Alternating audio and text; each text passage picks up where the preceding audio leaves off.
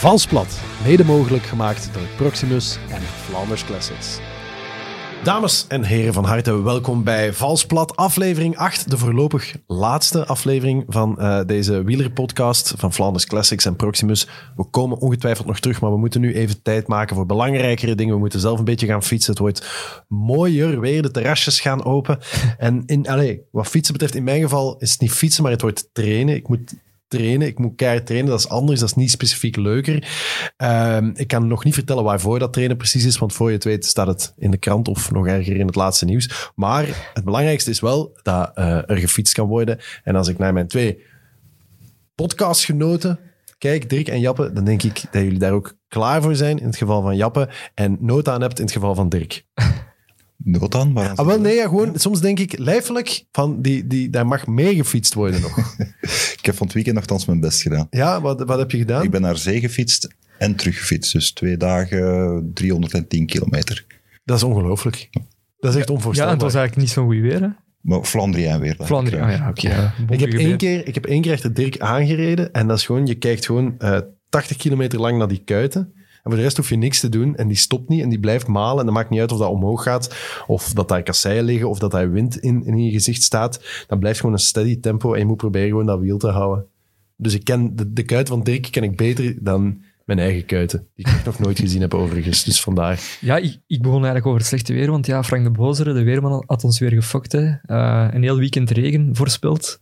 Dus ik had eigenlijk niet echt afgesproken met mijn vrienden. Dus uh, ik had uh, dan twee taxmomentjes ingepland, omdat ja, wij gaan binnenkort een rit doen. We gaan een mini-Amstel doen. Wij drie, de, de, de heilige, de, de vurige drietand, zal ik maar zeggen. We gaan een mini-Amstel doen. Ik heb een GPX. Maar gaan we dat ook echt doen? we gaan dat echt doen. Ik heb een mooi rondje. Maar mijn vraag is nu wel van, ja, misschien moeten we die GPX gewoon wegsmijten en onze gast meepakken, want ik denk dat er maar... Ja, wie, wie kan ons beter gidsen als onze gast van vandaag? Ah, wel, dat is een mooi brugje om hem aan te kondigen, inderdaad. Want meestal zijn we iets te lang met onszelf bezig en zitten gast hier voor de spreekwoordelijke spek en bonen. Maar vandaag gaan we dat niet doen, want het is de achtste aflevering. Het is een belangrijke aflevering vandaag. En we hebben een centrale gast. En ik kan geruststellen dat de centrale gast van vandaag wellicht de reden is waarom ik hier zit. In elk geval waarom ik ooit verknocht ben geraakt aan de wielrennerij. Twintig jaar geleden, iets uh, minder dan twintig jaar geleden, zat ik in een café in Rochefort en was ik getuige van de, de, de, de solo der solo's ik maar zeggen, uh, eh, 80 kilometer later en vier leffers moet het geweest zijn, was de man die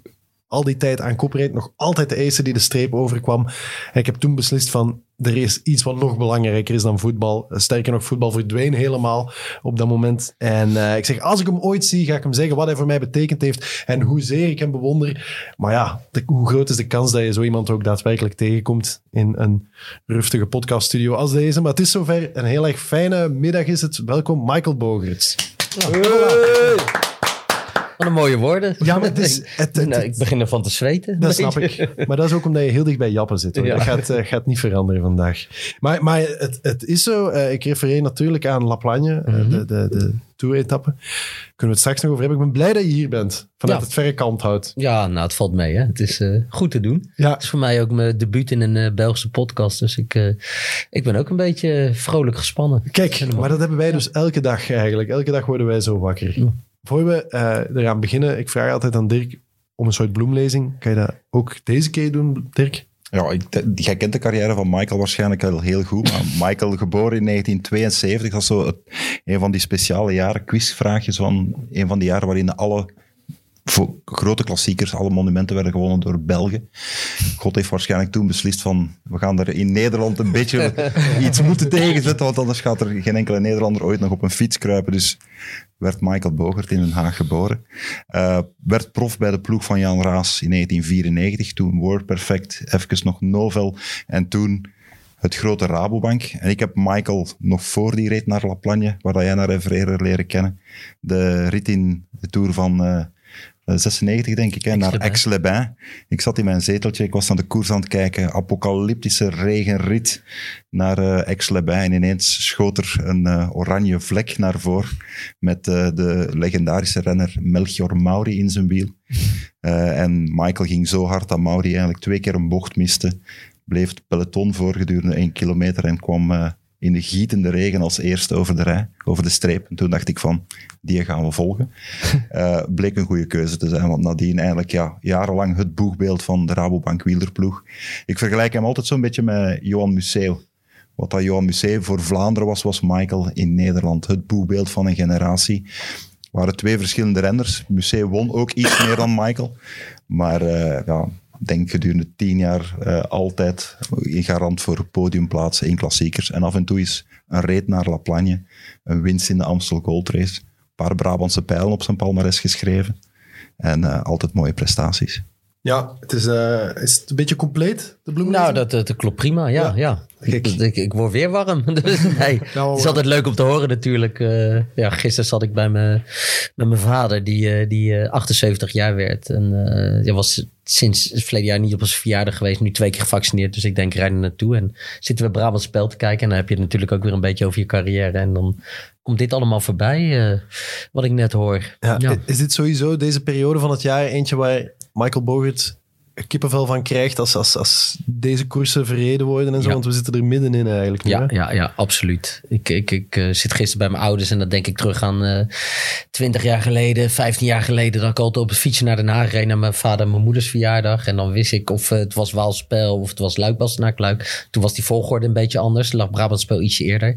Maar dit was de periode voor mij, uh, de, de, de zwaarste periode, maar ook de meest gezellige periode voor mij als wielrenner. En ja. hoezo gezellig? Ja, omdat ik altijd, ik, ik was gewoon altijd goed. En dat, dat, dat, dat klopte gewoon altijd. Ik ben één jaar wat minder geweest, maar toen werd ik gelukkig toch nog de, tweede in de Amstel.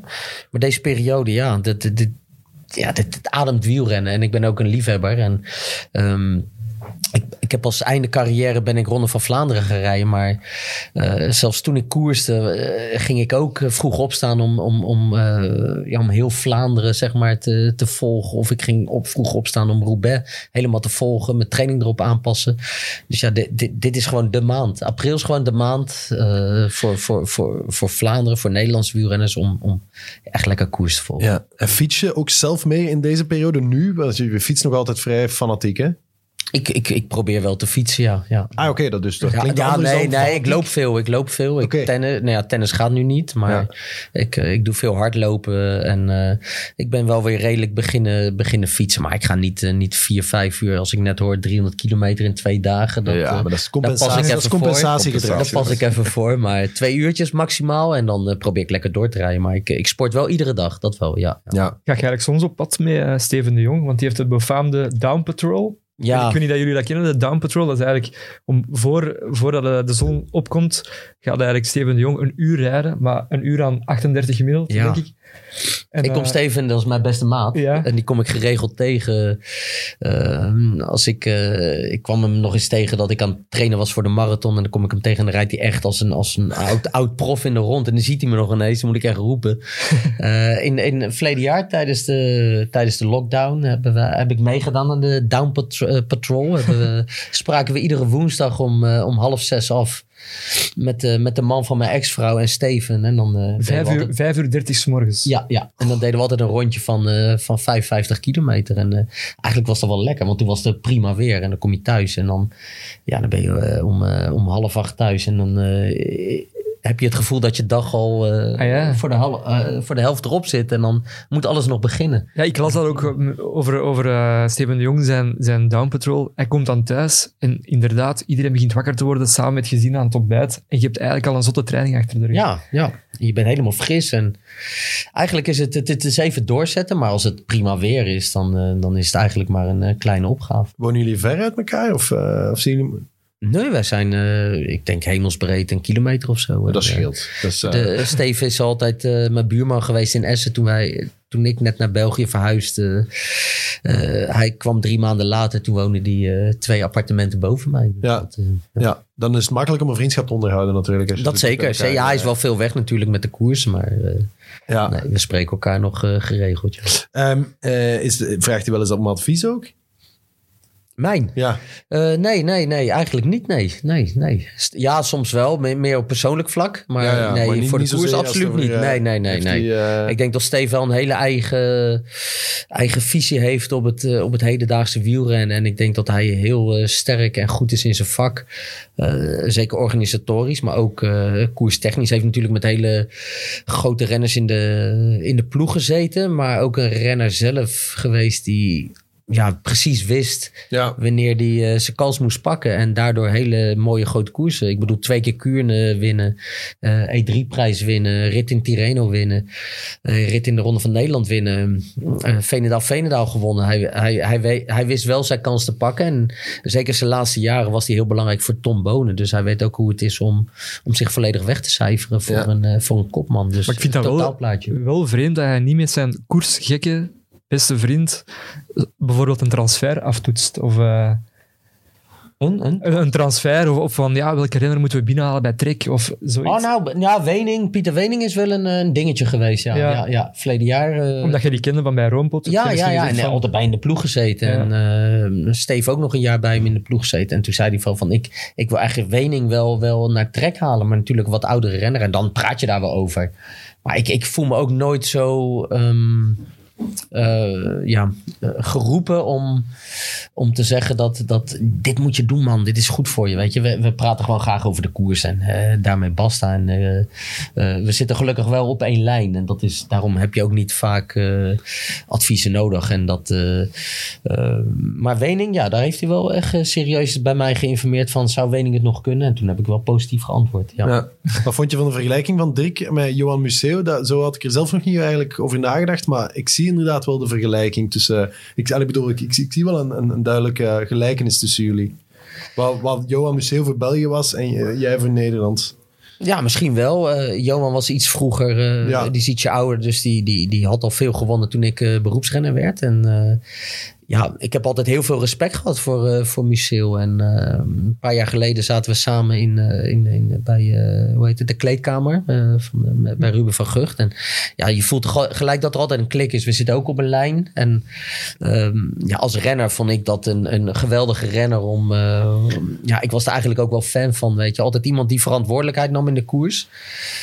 Deed ik ook. Dus dat vergelijk is er al. En ook iemand die daar altijd stond als die...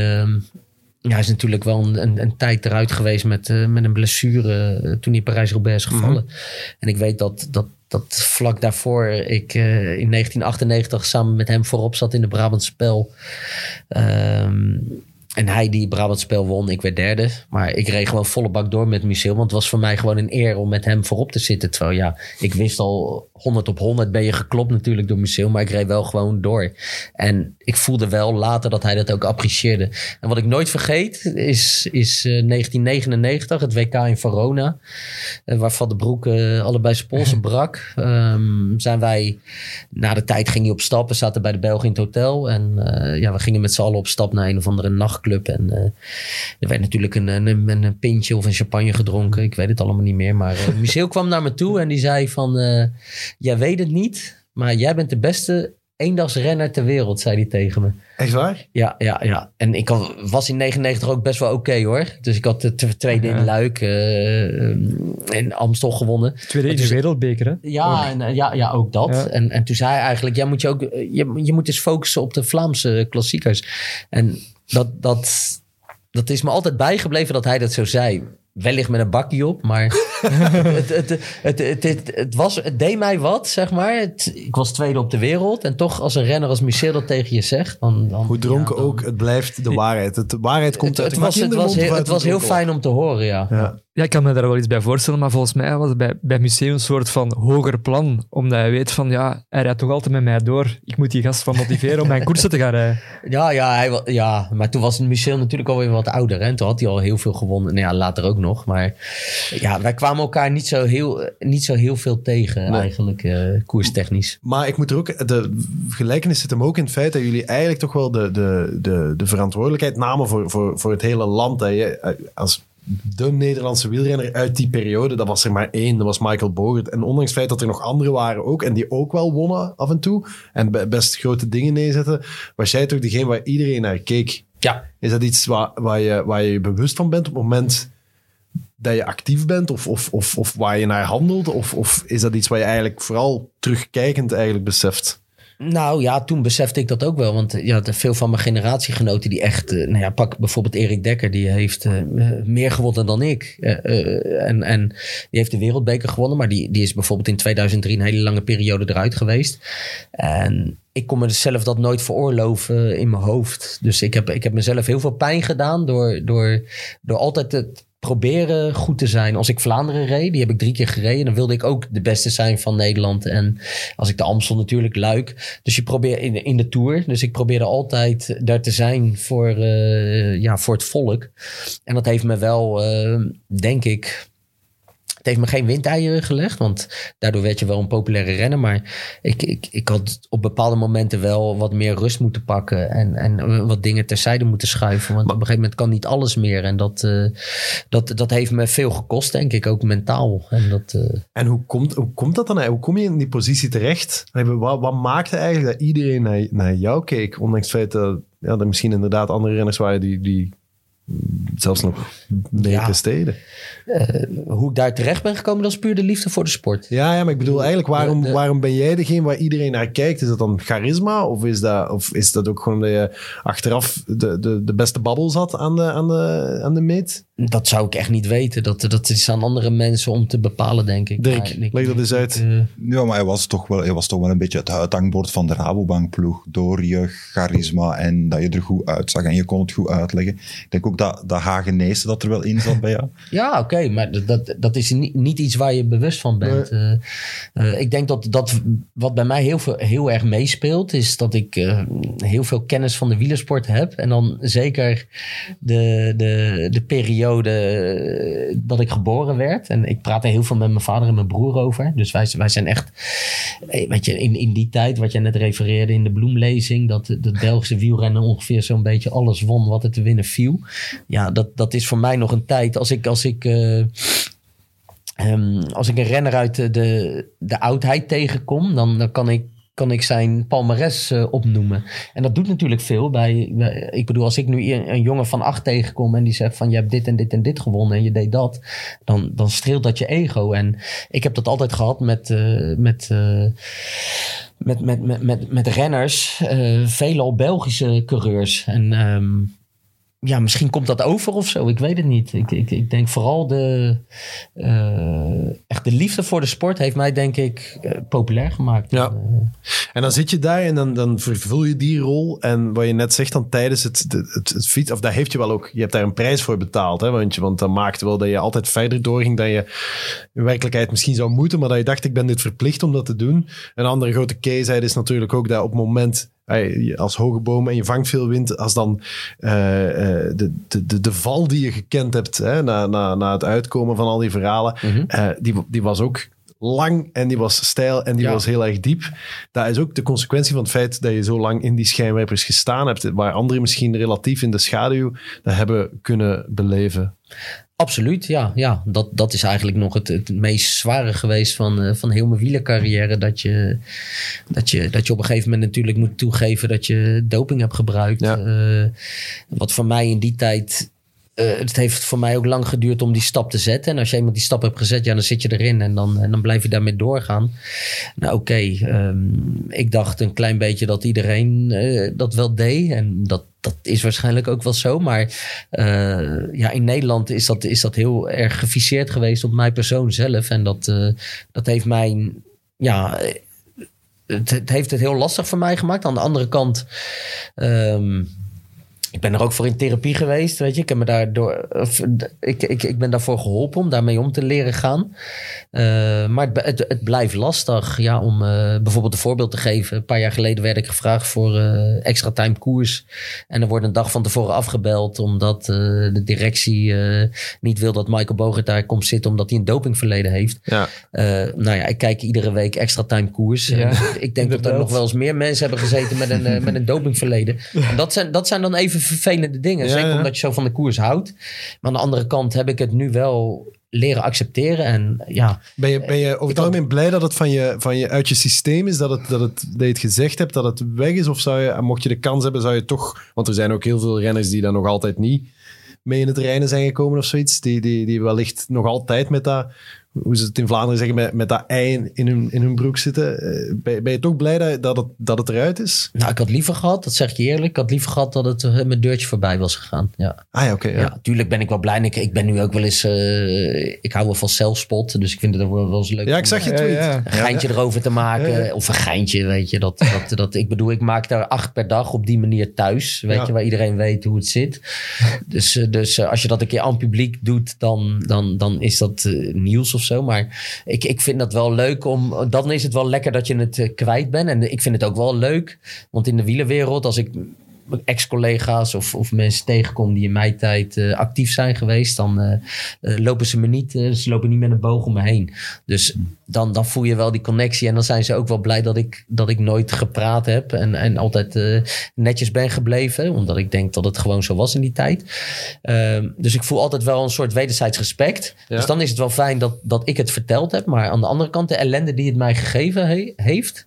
Ehm, zeker omdat me, ja, beide kinderen aan het opgroeien waren. Weet je, op het schoolplein word je aangesproken. eh, je staat in de bladen, je staat in de krant. Dat, dat denk ik wel eens van... eh, dat, eh, als ik gewoon één keer had nee... Als iemand mij vroeg van heb je ooit doping gebruikt? En ik zou nee zeggen en daarmee was de kous af. Dat, dat is toch wel fijn, ja. Als je de vergelijking met, met Museo verder doortrekt, Johan is, heeft ook bekentenissen afgelegd Ja. na zijn carrière.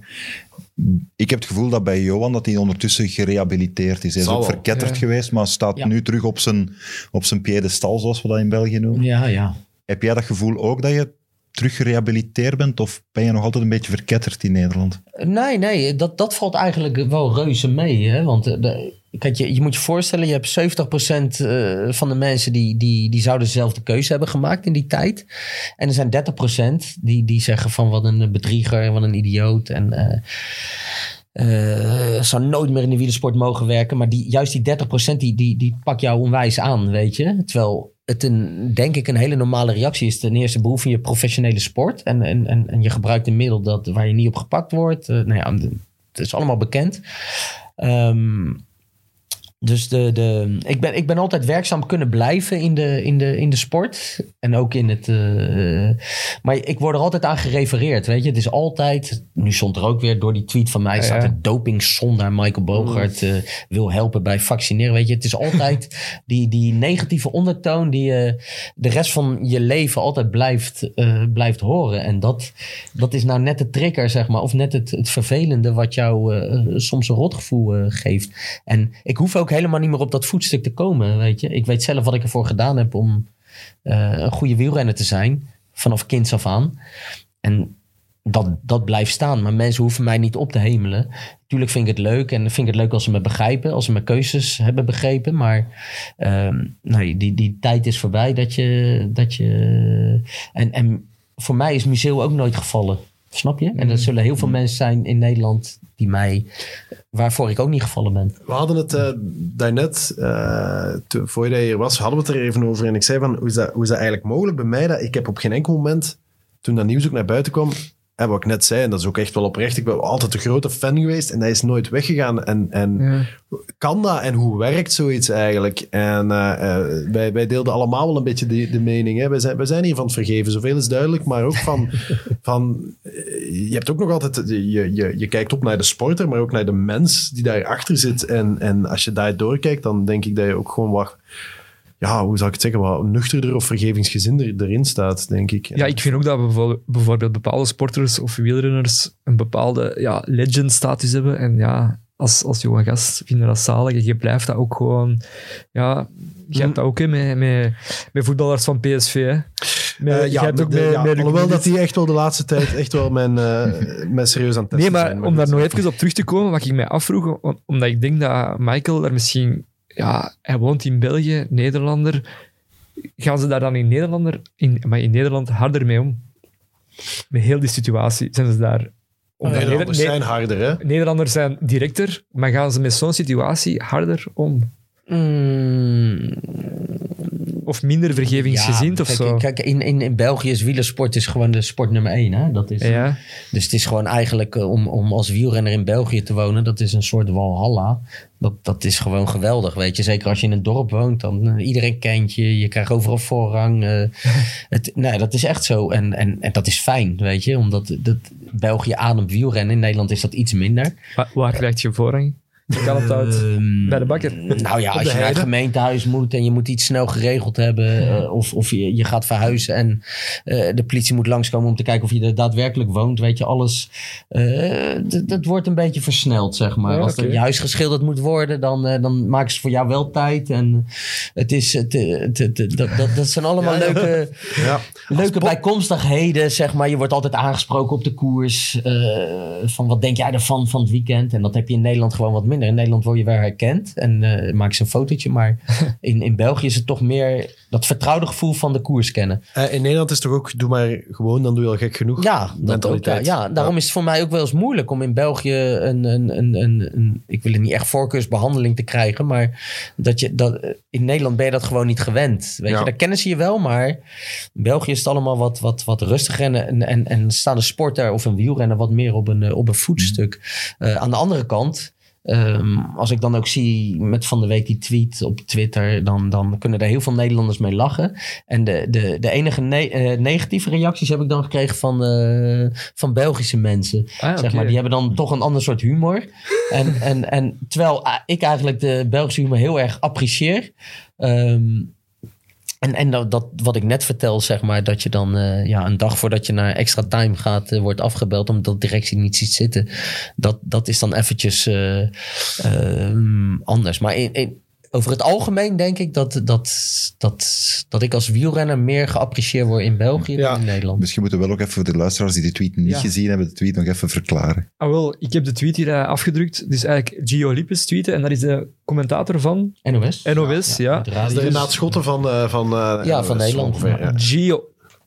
Dus Renaat Gio. Ehm, dus eh, prettig die uitnodiging voor de vaccinatie. Prik 1 op de zondag van de Amstel Go- Gold Race. Prik 2 tijdens de Tour in rode letters. Het wijzigen van tijd en dag is helaas niet mogelijk. Kom dan maar gezellig langs met die spuit op de commentaarspositie. Kwestie van multitasken. Ja, waarop dan Michael... ehm, antwoordde, hulp nodig. Ben beide keren aanwezig op locatie en heb ervaring met een prikje zetten. Kijk. En die tweet is viraal gegaan, want echt, eh, de Vlaamse media hebben dat inderdaad wel eh, naar hartelust opgepikt. Ja. Ja, ja, wat, ja. wat dachten van, ik wil mijn eigen nog eens een keer... eh, Nee joh, het is echt, ik zweer het je. Ik, ik ben helemaal niet zo, eh, zo Twitter, eh, Twitter-achtig. Weet je, soms denk ik, oké, ik moet wat doen. Want dan blijf ik nog een beetje... Ik had het laatst ook, had ik een ijsbaantje gemaakt in de tuin. En mijn dochter, die, die ging erop schaatsen. En dat dat stond ook in één keer in de Gazet van Antwerpen. maar dan sta je helemaal niet bij stil. En het had ik met dit ook. Ik lag lekker op bankjes zo met mijn dochter, echt hier rechts zo. En ik lag Ronde van Baskeland te kijken. En ik zie die tweet van eh Lippens. Er gebeurde nog weinig in de koers. Ik denk, zo, zal ze een geintje maken, reageren. En eh, ja, dat ging eh, viral. Maar Ja. zo gaat dat dus ook bij Patrick Lefevre. Ja. Die ligt Ja. ook gewoon de hele tijd ook maar wat te doen. Die vingers doen dat vanzelf. En dan wordt dat daarna altijd gigantisch nieuws. Maar daar kunnen we het misschien straks nog over hebben. Ehm, la- laten we dat hoofdstuk afsluiten. Eh, ik vraag mij, of tenminste, ik zat te denken, we spreken als het gaat over Nederlandse renners, over een zeer succesvolle generatie. Jonge gasten die er nu ineens allemaal staan. Dat zijn ook allemaal gasten die daar opgegroeid zijn met jou. Allee, ik wil zeggen, die hebben niet, die, die, die- dat is twintig jaar geleden, alhoewel ja, misschien net iets na, maar ik- dat is niet dat die, dat die eh, denken aan, aan, aan, aan Zoetemelk of Jan Jansen of zo, dat, dat zit daarna. Hoe kijk jij naar die generatie? Dan heb je het Eh. echt zo gaande van, van, van nou ja, eh Zoon Dekker, eh Ide Schelling, noem maar op, wie zijn, wie zijn er nu allemaal bijgekomen? Tot uiteraard ook Mathieu en, en, en Ja, ja, ja, ja. Hoe, hoe ik daarnaar kijk, naar die generatie, kijk ik echt met, eh, ja, met zelfs een beetje positieve jaloezie van, want die gasten zijn echt goed. En, en, en Nederlands wielrennen staat er gewoon echt eh, prima voor. Zeker met wat er komen gaat, want we dachten allemaal dat, eh, dat als dadelijk Kruiswijk, Gezink, eh, Mollema. Eh, ja, Dumoulin natuurlijk nu een beetje in de lappenmand eh, als dat allemaal vertrekt. Wat gaat er dan komen? Maar ja, als je ziet dat nu dan weer gisteren die Ieder Schelling zo goed rijdt in de Brabant Spel. t- eh, van Baarle die, die dwars door Vlaanderen wint. Het is natuurlijk wel allemaal eh, als de mannen druk krijgen, kan het allemaal veranderen. Hè? Ik bedoel, dat, dat, eh, het is altijd makkelijker om er te komen. eh, om- als om daar de- een, een tijd lang te blijven. Pak van Baarle, die, die op een grootste wijze dwars door Vlaanderen wint. eh, ja, kreeg een beetje het, het kopmanschap in zijn schoot geworpen voor Vlaanderen. En dan, dan krijg je toch hele andere schijnwerpers op je. Soms om negen uur eh, komt eh, Van Gramsenberg, of hoe heet die? die Van Gramberg. Ja, ja, die, die staat... De die staat eh, het is toch anders, hè, weet je? Maar daar heb ik ook echt aan en- zitten denken. Mocht, mocht die door Vlaanderen niet gewonnen hebben, want dan was dat echt mijn favoriet voor de ronde geweest. Dan had hij ook ja, veel had hij uit de luwte kunnen Ja. rijden. En, en dat is altijd... We, we, we hebben hele goede renners, maar zijn ze ook hier goed? En dat is altijd een beetje een... eh, een, een ehm, ja, iets wat je pas, pas, pas, pas later kan zien. Pak Krek van Avermaat. Eh, ja, op zijn retour zo gezegd. Maar wordt wel lekker derde in de Ronde van Vlaanderen. En, Ja. eh, en, en, en, en zat gisteren ook weer lekker eh, te springen en te doen. Eh, dus ja, dat zijn mannen die, die zijn zo keihard in de kop. En, en dat is altijd afwachten met, met een nieuwe generatie. eh, die heel goed presteren. Maar presteren ze ook goed als ze dadelijk dat, niet, eh, dat level hebben gehaald. Ja. Maar ja, ik, ik, ik, wij, wij mogen in Nederland niet klagen natuurlijk. Zijn er van die jonge gasten, Nederlanders, die jij, eh, die je ziet rijden waarvan je, waar jij jezelf in herkent? Ehm, nee, nee, want ik denk dat ieder, ik, ten eerste werk ik niet met die gasten. Ik ken ze niet. Ieder mens is uniek. Ja, Dus iedereen is anders. Uh, Groenewegen, eh, daar heb ik nog wel eens contact mee. Eh, dat, dat is wel iemand die de sport een beetje op dezelfde manier beleefde zoals dat, dat ik het. eh, daar herkende ik wel veel in. Hij is natuurlijk spurter, ik, ik, ik meer klassieke renner. ja. Ehm, maar maar wel, wel dezelfde beleving. En, eh, maar de laatste tijd, eigenlijk toen ik nog werkzaam was in het wielrennen. Ja, je ziet heel weinig renners met, met, met dat echt dat historische besef zeg maar, van het koersen. De, het hele.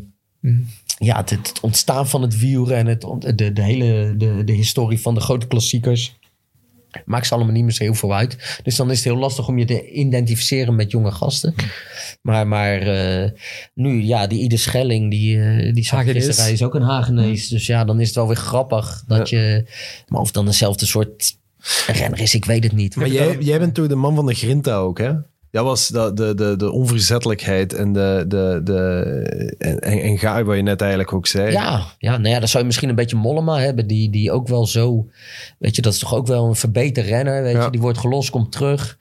Ehm, maar ja, is voor mij zo'n groot begrip, weet je, dat is ook maar een woord, maar dat, dat, dat, dat, dat pakt voor mij eigenlijk, is wel een heel mooi wielenwoord eigenlijk, want dat pakt alles voor mij, weet je. Het, het, het, als het sneeuwt, regent, je mouwen opstropen en toch gaan. Ja. Eh, tegenwoordig heb je een weddenprotocol en, en, en, en, en gaan de renners eh, stilstaan omdat ze niet willen rijden. Maakt allemaal niet uit, hè, want dat is gewoon de tijd. Maar Krinthuis voor mij, weet je, van ook de renners het plezier gunnen om in dat scheid weer te rijden.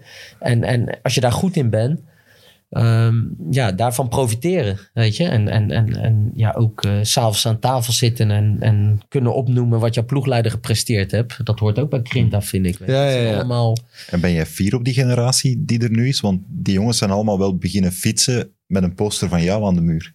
Nou, die, die, ik denk deze jongens niet hoor, want ik word ook oud. ik ga ook richting de 50. Nee, ik ben heel fier op die, want je weet wat de wielersport inhoudt. Dus eh, de Ronde van Baskeland rijden in 1994 is net zo lastig als de Ronde van Baskeland rijden in, eh, in 2021. Weet je, die, die klimmetjes zijn nog hetzelfde, het is nog zwaar. Ze vallen net zo hard, eh, ze moeten weer opstaan. Die sport blijft altijd hetzelfde. En dat, eh, dat was... eh, de, de, de tactieken veranderen, er wordt anders gekoerst, de materiaal is anders, maar die wedstrijden zijn er gewoon nog. En dat blijft eh, dus. Ik heb altijd respect voor, een, voor überhaupt dat je het redt als profwielrenner. Eh, of je nou goed wordt of niet. Het is al bijzonder, want die sport, het is gewoon echt, nou, geloof mij, het is de zwaarste sport die er bestaat. En zeker met niet alleen dat het fysiek heel zwaar is, maar ook het vallen. Het drie weken lang achter elkaar, iedere dag weer op die fiets moeten stappen, ook als je geen zin hebt. Eh, maar vooral het vallen en opstaan en niet moeten zeuren, dat, eh, dat, dat is nog wel eens onderbelicht. Maar ik heb zeker respect voor, eh, voor, voor, voor iedere wielrenner die... Ik heb trouwens ook eens een keer gecheckt met mijn vrienden afgelopen dagen. Ik heb gezegd van ja, Michael komt. we hebben ook heel jonge luisteraars eh, die dat Michael niet hebben weten koersen. Van ja, vergelijk die eens een keer met een renner dat nu rondrijdt. En ja, er vielen twee namen. Ehm, heb dan gevraagd van ja, type renner en ook palmares. Er vielen twee namen, eh, Daniel Martin en Vogelsang. Goh, Is dat een... nou ja, Vogelsang, eh, of eh, ja, Vogelsang, type die, die en- er dan nog wel, als ik die op een foto zie, dan denk ik dat is nog wel een leuke gast om te zien. Als ik Daniel Martin zie en zijn tandjes zie, dan denk ik, alsjeblieft vergelijk hem niet met mij.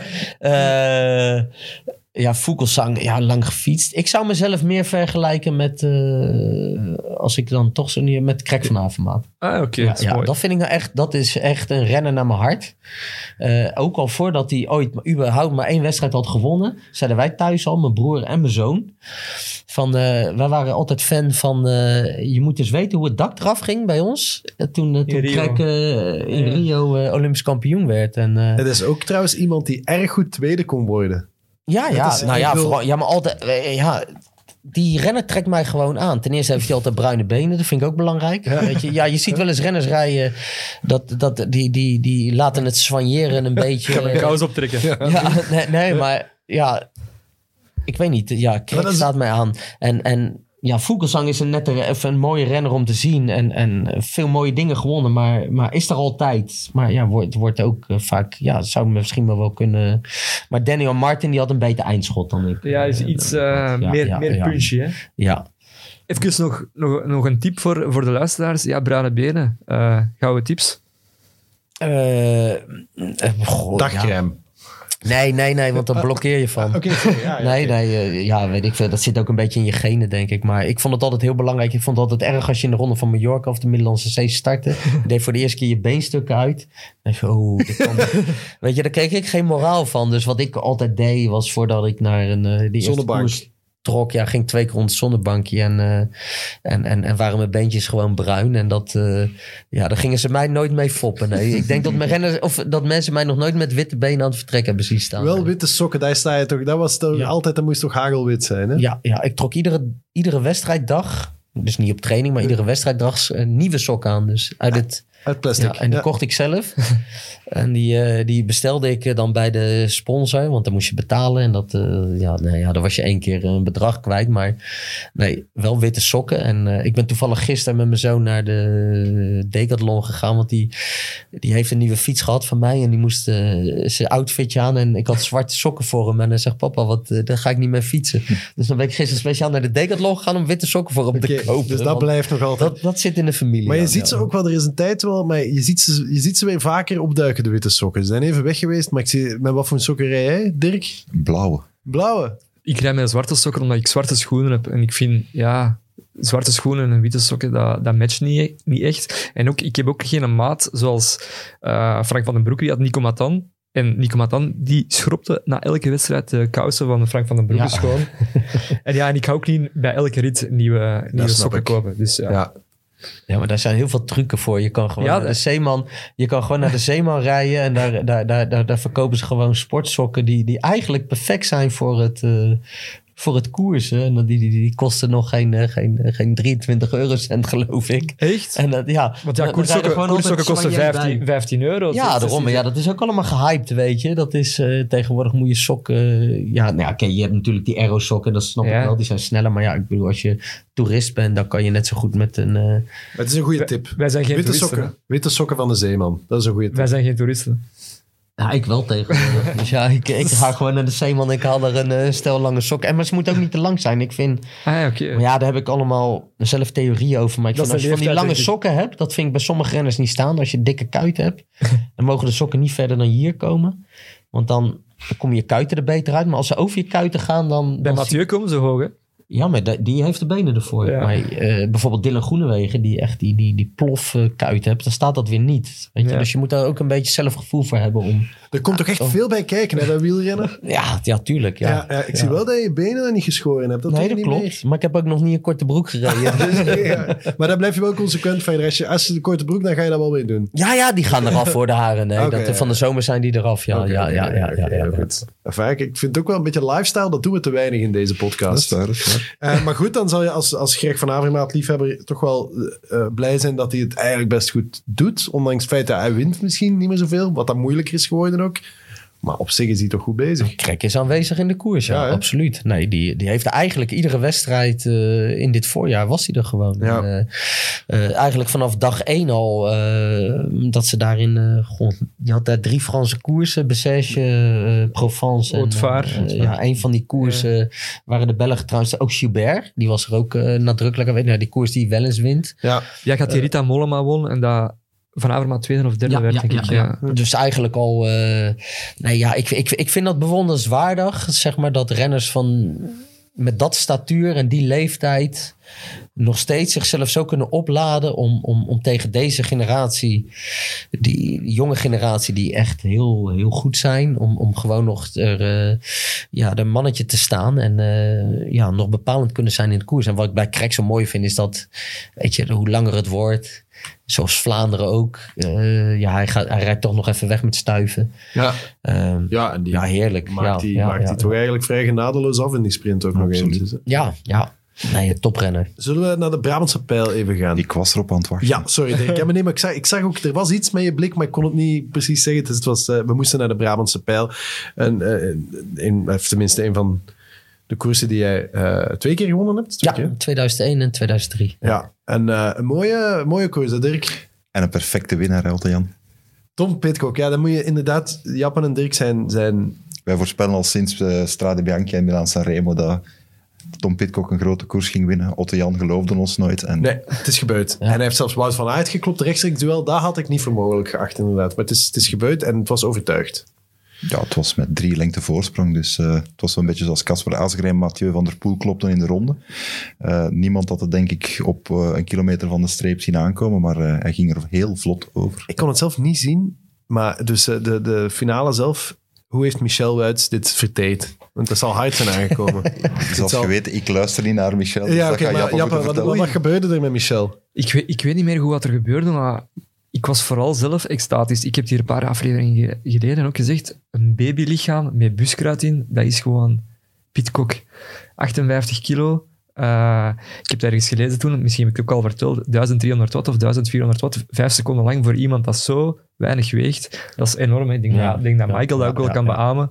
Ehm, ja, ik denk ook wel dat Van Aert een beetje, ja, probleem nu niet, maar dat is ook het, hetzelfde als bij Van der Poelen met Asgreen. Ja, die mannen hebben zo'n status dat die eigenlijk ook gewoon met iedereen naar de meet rijden en dat die zoiets hebben van, ja, liever strijden ten onder, want ik denk als Van Aert en ook Van der Poel, als die in kopbeurten misschien iets, iets meer gedoseerder doen, winnen ze misschien toch de twee koersen. Wint misschien toch Van Aert gisteren en Van der Poel tegen Asgreen.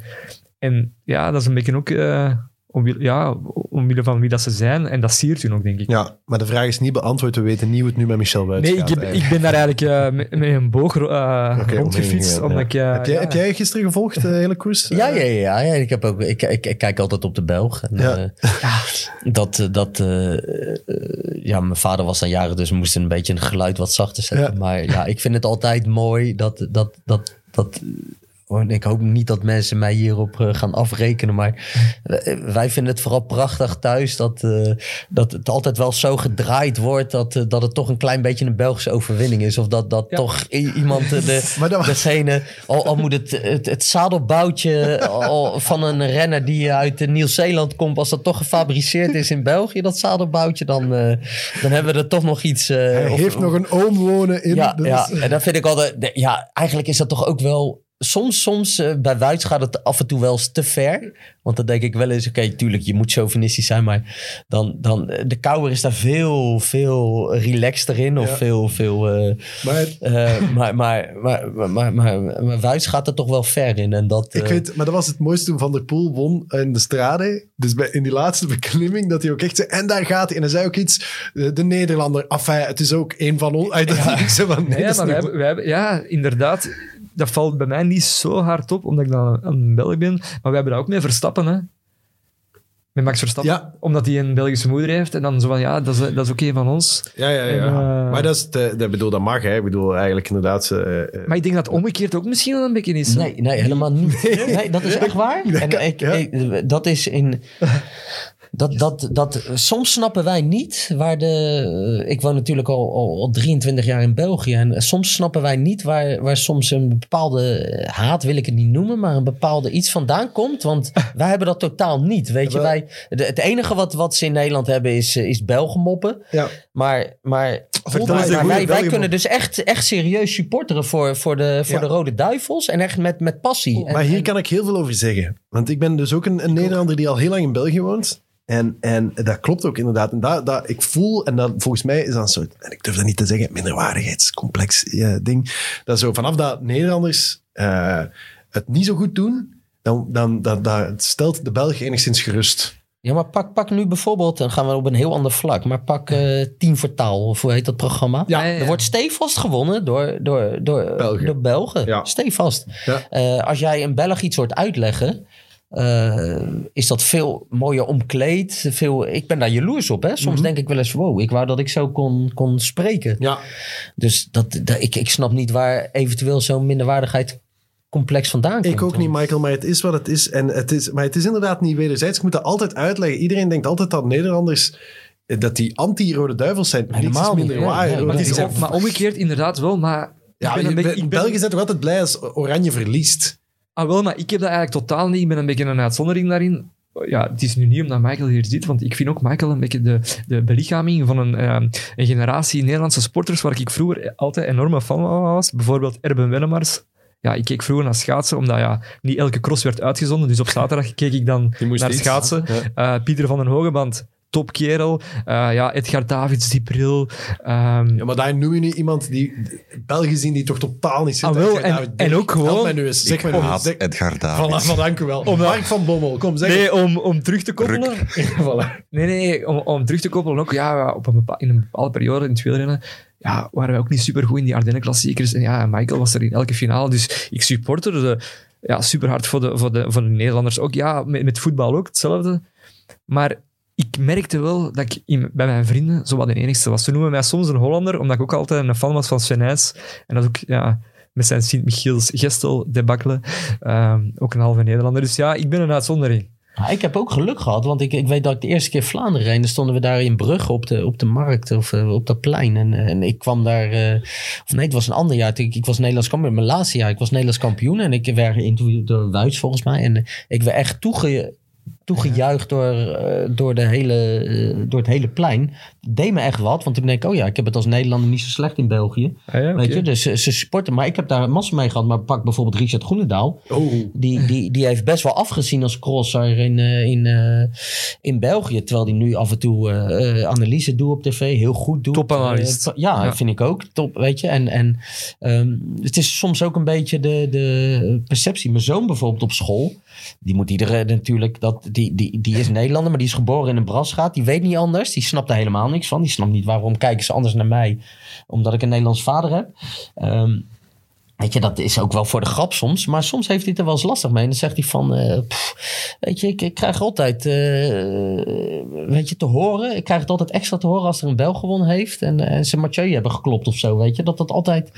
En dat, dat, dat, dat doet meer eigenlijk als, eh, als, als dat wij ons wel eens beseffen, weet je. Dat is eigenlijk helemaal niet nodig. Ik denk dat in het wielrennen nog anders is dan in het voetbal. Ik denk dat Vlamingen perfect kunnen supporteren voor een mooie renner of een goede renner. Maar in, in het voetbal heb je gewoon, ja, je hebt zo lang die dominantie van Nederland gehad met al die grote ploegen, ook nationaal, internationaal. En België was er altijd de underdog, terwijl dat bij wielrennen was het andersom. Daar hebben we altijd wel meegespeeld op het hoogste niveau. Ja, en ook, ook, ook, ik denk dat, dat bijvoorbeeld veldrijpubliek is wel ander Mm, publiek is een dan- dat zat ik ook dan- net te dan- denken. dan het Ja, wielrennen. Dat is voetbalpubliek. Dat is een dronken publiek, Ja. maar ook, ook weg, eh, Ja. mensen Ja, die langs de wegkoers staan. En dan, en, en, eh, dus toch altijd wel anders. Maar Hey, ehm, eh, even terug naar de Brabantse pijl. Dus Tom Pitcock, gefeliciteerd, mannen.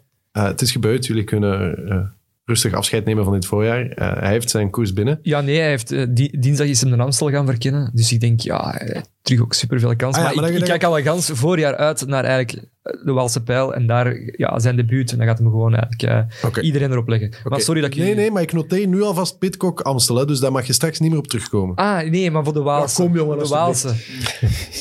Bij de vrouwen. Dus eh, even kijken. eh, eh, bij de vrouwen wonnen Nederlandse, maar ze wonnen uiteindelijk niet omdat ze tweede werd. En omdat ze voor SD Works rijdt. En die winnen nooit natuurlijk. Dat weten we nu toch Nee, al langer is- dan vandaag. Dat is mijn fout. Ja. Ik heb hier ooit eh, stellig verkondigd dat Jolien Doren geen Wevelgem ging winnen. En sindsdien heeft SD Works niet meer gewonnen. Dus eh, ik neem de schuld op mij. Ze juichte te vroeg, Michael. Ik heb de, gisteren. Ja, ja, ja. ik, heb, ik, heb, ik heb de dameskoers niet gezien, sorry. Dat, eh, je, hebt het... je hebt Ja, iemand van, iemand van de luisteraars reageerde via Instagram, Emma underscore 4b. It didn't works out for Vollering. Dus eigenlijk een vrouw met zo'n flauwe woordspeling, ja, het is toch wel aantrekkelijk eigenlijk. Ja, dus dat, je, hebt, je hebt ze eindelijk gevonden, je even. inderdaad. Ja, ze, ze- heb jij ooit in je carrière te vroeg gejuicht? Jij- dat jou ooit Nee, nee, nee, nee. Ten Ja, er eerste kon niet ik niet zo vaak juichen. Ik won niet zoveel, dus te vroeg juichen, dat zat er al helemaal niet in. Ik was wel überhaupt blij als ik überhaupt kon juichen. Nee, ik heb het, eh, ik heb het nooit meegemaakt, gelukkig. Want ik vind dat echt zo verschrikkelijk om te zien. Ja. Net zoals dat, dat je, poeh, die Ale verliep toen met uh, Luik Bastenaken Luik. De echt de aller, aller, allermooiste koers die er bestaat op de hele wereld. Ah, dat maar, je gewoon gaat winnen en dat je dan te vroeg juicht. Man, dat is toch ik, de ik, daar word ik gewoon eng van als ik daar aan denk. maar die foto, die kan, ik kan er naar blijven kijken. En dan nog eens met de wereldkampioen Het is dat hij aan. wereldkampioen was, hè, maar Ja. dat is toch erg? Ja, maar met Oh. die trui en daar zegengebaren. Ja, en dan zie je Roglic nog... Het grappige was dat het meisje gisteren echt wel juichte en ervan overtuigd was dat ze gewonnen had. Ze bleef overtuigd. Ze bleef overtuigd, Ja. want al haar ploegmaten kwamen en ze, ze, ze zei van ja, het was zo nipt, maar ik ben gewonnen. En ze was er echt heilig van overtuigd. Ja. En dan zie je die, die eh, finishfoto en dan zie je echt letterlijk, ik denk dat het millimeterwerk was.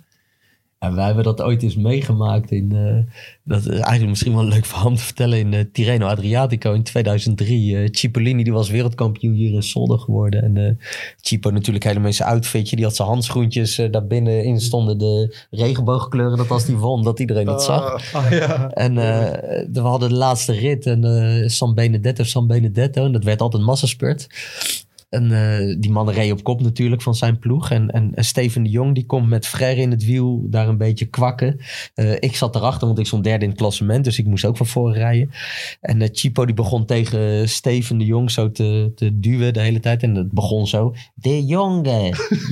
dus bam, een duw. De Jonge. Nog een keer een duw en nog een hardere duw. De Jonge. Dus die werd helemaal gek, Chipo. Dus ja, Steven op een gegeven moment weg. En ja, je krijgt die spurt.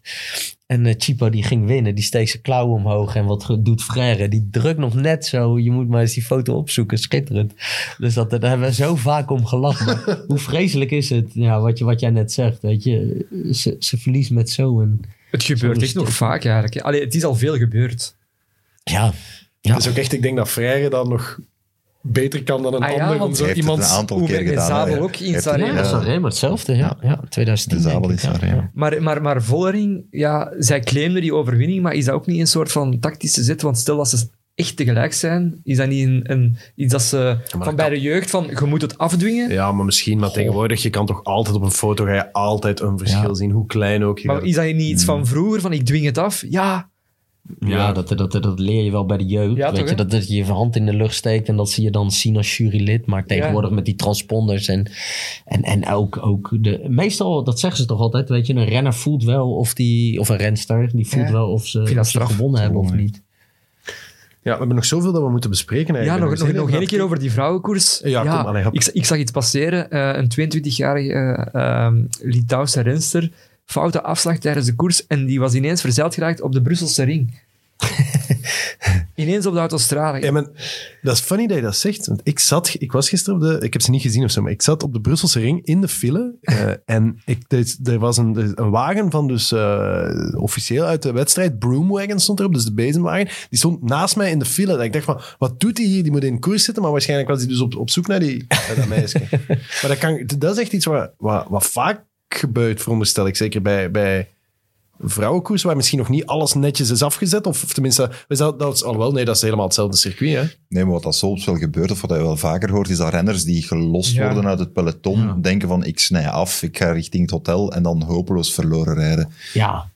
Stel je eens voor, hè? Je, bent, eh, je komt uit eh, Litouwen Ja. en je, Ja, ja. je komt hier in, in België op kronkelwegentjes en je moet naar, eh, je moet naar Overijse en je ziet in één keer een, een groen bord en dan zie je zo'n pijl met Overijse. Ja, dan rijd ik daar ook op hoor. Ik bedoel, Ah, ja. dan, dan ga je toch niet, eh, dan, dan ga je maar over de vluchtstrook, ja dan- toch? Dan komt je ineens aan de Brusselse ring, zie je een pijl, Vilnius, 1600 kilometer. Ja, Maar ik denk dat Michael samengereden heeft met de beste verkeerdrijder die er ooit was. En met Oscar Freire, die kwam dat soort zaken wel van. Ja, ja, ja, dat was echt een man. Dat wordt echt, ja, of, soms heb ik, ik heb wel eens het idee, dat- ja, ik bedoel, als je drie keer wereldkampioen wordt en eh, eh, zoveel wedstrijden wint en dan zo voortdoen dat je zoveel fouten maakt, zeg maar. Dan, ik dacht wel eens dat hij er gewoon, dat hij met ons voeten speelde. Wil is- kloten zeggen, maar dat is ook wat zo het, het verhaal dat hij ooit op een, op een WK ergens een taxi, dat hij niet meer wist in welk hotel dat ze sliepen. En hij dan drie uur de stad heeft rondgereden met een taxi, elk hotel af geweest. Oh, dat is uiteindelijk het hotel van de Spanjaarden. Dat, dat verhaal ken ik niet. Ik weet wel het verhaal van 2003 dat, eh, dat Steven de Jong voor, eh, voor ons Rabobank eh, E3-prijs won. De dag daarna was het Brabant Spel, dat is op rondjes. En, en Frère die komt in de finale naast mij rijden. Steven was voorop met Wezenman. En, eh, en, en wij waren in ons oortje aan het luisteren. Gaat hij winnen, gaat hij winnen, weet je. Dat, daar was je benieuwd naar. En Frère die komt en die zegt... Hey Boogie, eh, how many laps? maar het was gewoon aankomst. Dat soort, dat soort dingen had hij. Terwijl het volgende dag gewoon Brabant spel was. En ja, die, die, die, had, ja, die was echt... eh, die kon zonder koersbroek beneden komen. En, en op zijn fiets springen. En dan, ah, dan had hij wel een lange, lange broek aan, maar zonder seam. En dan, eh, ja, ah, I forgot my eh, pants, weet je. En dan moest hij weer terug. Allemaal, ja, die was heel apart. die nonchalance was ook zijn sterkte misschien. Ja, ja, ja. ja. Ehm, goed, maar... ik- Om, Brabantspel. Brabant, Brabantspel, maar ik, kunnen we de Bra zullen we de Brabantse spel zo even afsluiten? Ja. Een mooie koers, inderdaad. Een mooie winnaar en mooie winnaars. Eh, bij de vrouw won uiteindelijk Ruth Wilder. Die bleek dan toch dit, dat bandje mee te hebben. En, eh, en eh, onderschreef de, de, de, de ongeschreven wet dat je toch eigenlijk altijd pas op... Als je over de streep bent, mag juichen. Enfin, dan, dan moeten, we nog, moeten we het nog over de ronde van het Baskeland of ronde van Turkije hebben? Misschien... Ah, kom heel kort over allebei. Ronde van het Baskeland. Iets van gevolgd, Michael? Ja, hè? Ja, ja. Ja, prachtig hè? Ja, Het schitterend laatste tactisch rit. vernuft van Jumbo-Visma. Ja, dat tactisch vernuft, daar ben ik nooit zo van. Want dat- dat, dat, zijn altijd, als, als Roglic had verloren, dan waren ze volledig... eh, Maar dat was ook zo. Want Ja. eerst zei iedereen, de, de dag dat McNulty het geel pakte, was iedereen van, Ja. een, een- was dat een tactische blunder? Maar dan met terugwerkende kracht bleek dat een geniale ingreep geweest. Ja, tuurlijk. Dat is altijd achteraf. En dan is het als ploegleider ook heel leuk om dat te melden. En dat, eh, ik zei het vandaag nog in een interview. Of met het laatste nieuws. Of met iemand anders. Maakt niet uit. Maar zei ik van. Die vroeg aan mij. Wanneer kan jij je nog één wedstrijd herinneren. die echt gewonnen is. door een, door een echt een tactische ingreep van de ploegleider? Ik zeg nou.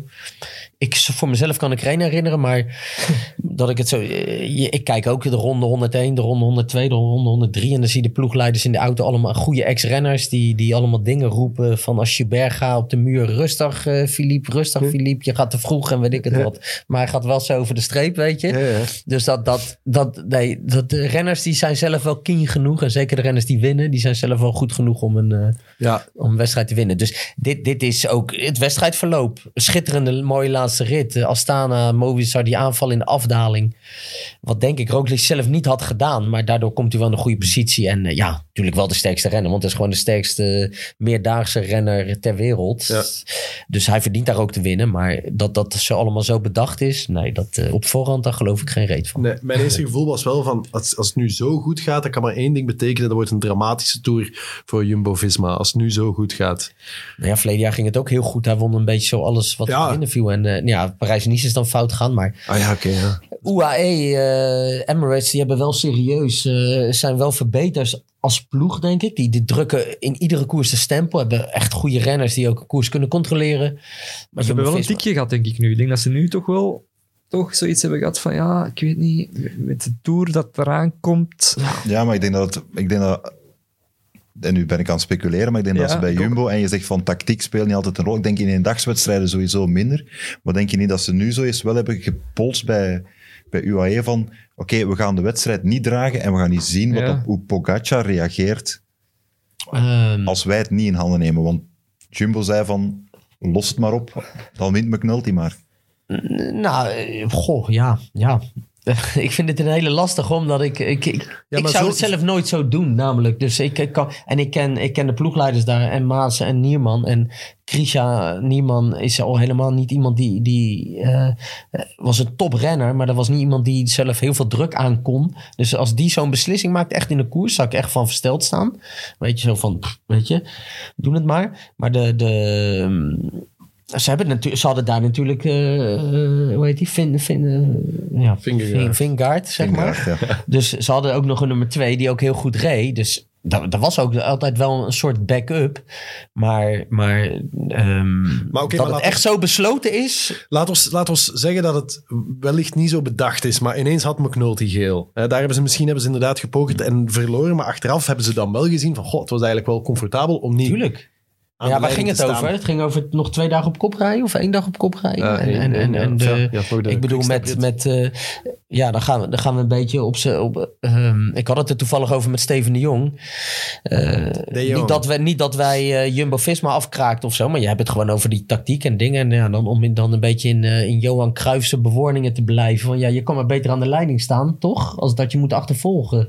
En daarom vond ik het een. Eh, eh, dan zou het echt, als het echt zo bedacht is, dan is dat wel echt heel geniaal geweest, weet je, om, om die trui te verliezen en hem dan op die manier terug te pakken de laatste tijd. Maar zoals ik het eh, weet, wil een, een, een, een renner altijd de trui geef je niet zomaar weg. Ja, of je geeft hem weg aan de sprinter, maar niet aan een renner die ook lekker bergop kan. Nee, en zeker niet tijdens een ronde van een week. Omdat ja, na een paar dagen is hij toch voorbij. En drie weken denk ik wel dat je zijn trui kunt afgeven. Ja, nou ja, zeker aan de sprinter of aan een. Ja, voilà. Dan ben, je, dan ben je van die druk af, maar aan een Ja. renner die redelijk bergop rijdt, redelijk goed bergop rijdt, is het toch wel een risicootje. En daarom zeg ik, als het, als het echt zo bedacht is, dan eh, een dikke chapeau en een, een, een, een- echt geniaal. Roglic is wel in orde, hè? Alweer. Roglic is in orde. Pogacar is ook in orde. Hè. Ik denk dat Pogacar eigenlijk heeft op mij meer indruk gemaakt, ook al verloren. Want in die laatste rit zit hij, loopt hij eigenlijk achter de feiten aan. Hij moet met McNulty rekening houden. Ja. Moet eigenlijk, ja, gaat hem hem achterlaten, mag hem voor zijn eigen kans rijden. Hij blijft er zo lang mogelijk bij. Ze rijden daar dan inderdaad met Astana, Roglic, eh, die afdaling als, als maloten naar beneden. En dan rijdt hem toch op die laatste klim nog vol, vol, vol er naartoe. En komt op 40 seconden Ja, binnen, denk minder ik. zelfs, denk ik. Of minder. Ja. Dus eh, hij heeft een hele grote indruk gemaakt op mij. Ja. Maar bon, de discussie, moet Roglic gaan knechten voor Van Aert, is bij deze Beslist. beslist. Hè? Van Aert gaat lekker knechten voor, voor Roglic. ja. Ja, Ja, ja Roglic heeft nog een, eh, Ja, ja, heeft nog een klein leger, hè? rekeningetje openstaan van het WK Ah, zo. Ja, natuurlijk. tuurlijk. hè? Dus dan, Ja. als het, mocht het in de Amstel... eh, nee, dat is een geintje, maar... de- Nee, nee, ja, fantastisch. Dat is echt heerlijk, inderdaad. Daar kijk ik wel naar uit. Amstel Gold Race, dat, dat die gaan samenrijden. Oh, ik ga gewoon de hele tijd... Ik ga alleen luisteren naar sporten. Ja, nee, maar dat zit wel goed. In de ploeg zit het wel goed, denk Ja, ja, ik. ja, Ik denk denk dat ik het ook. meer de, door, door de omgeving eh, buiten, buiten de ploegen gecreëerd is. Dat, eh ja. dat Roglic niet zou rijden voor Van Aert op een WK. Dat, dat, dat was natuurlijk, eh, dat sloeg kant nog wel. ja. ik, heb het, ik heb het mij deze week wel nog afgevraagd van, ja, degene dat de selectie moet maken voor eh, J- Jumbo-Visma, voor de Tour, goh, het is toch niet gemakkelijk.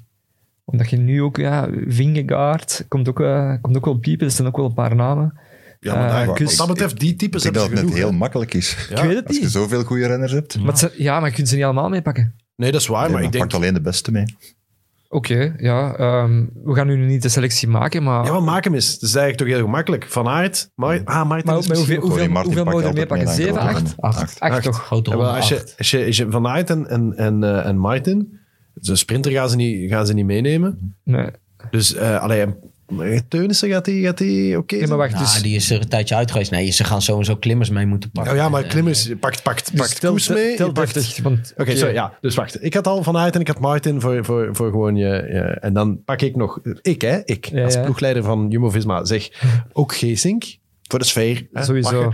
Eh, en, dan, en dan Koes en eh Vingegaard.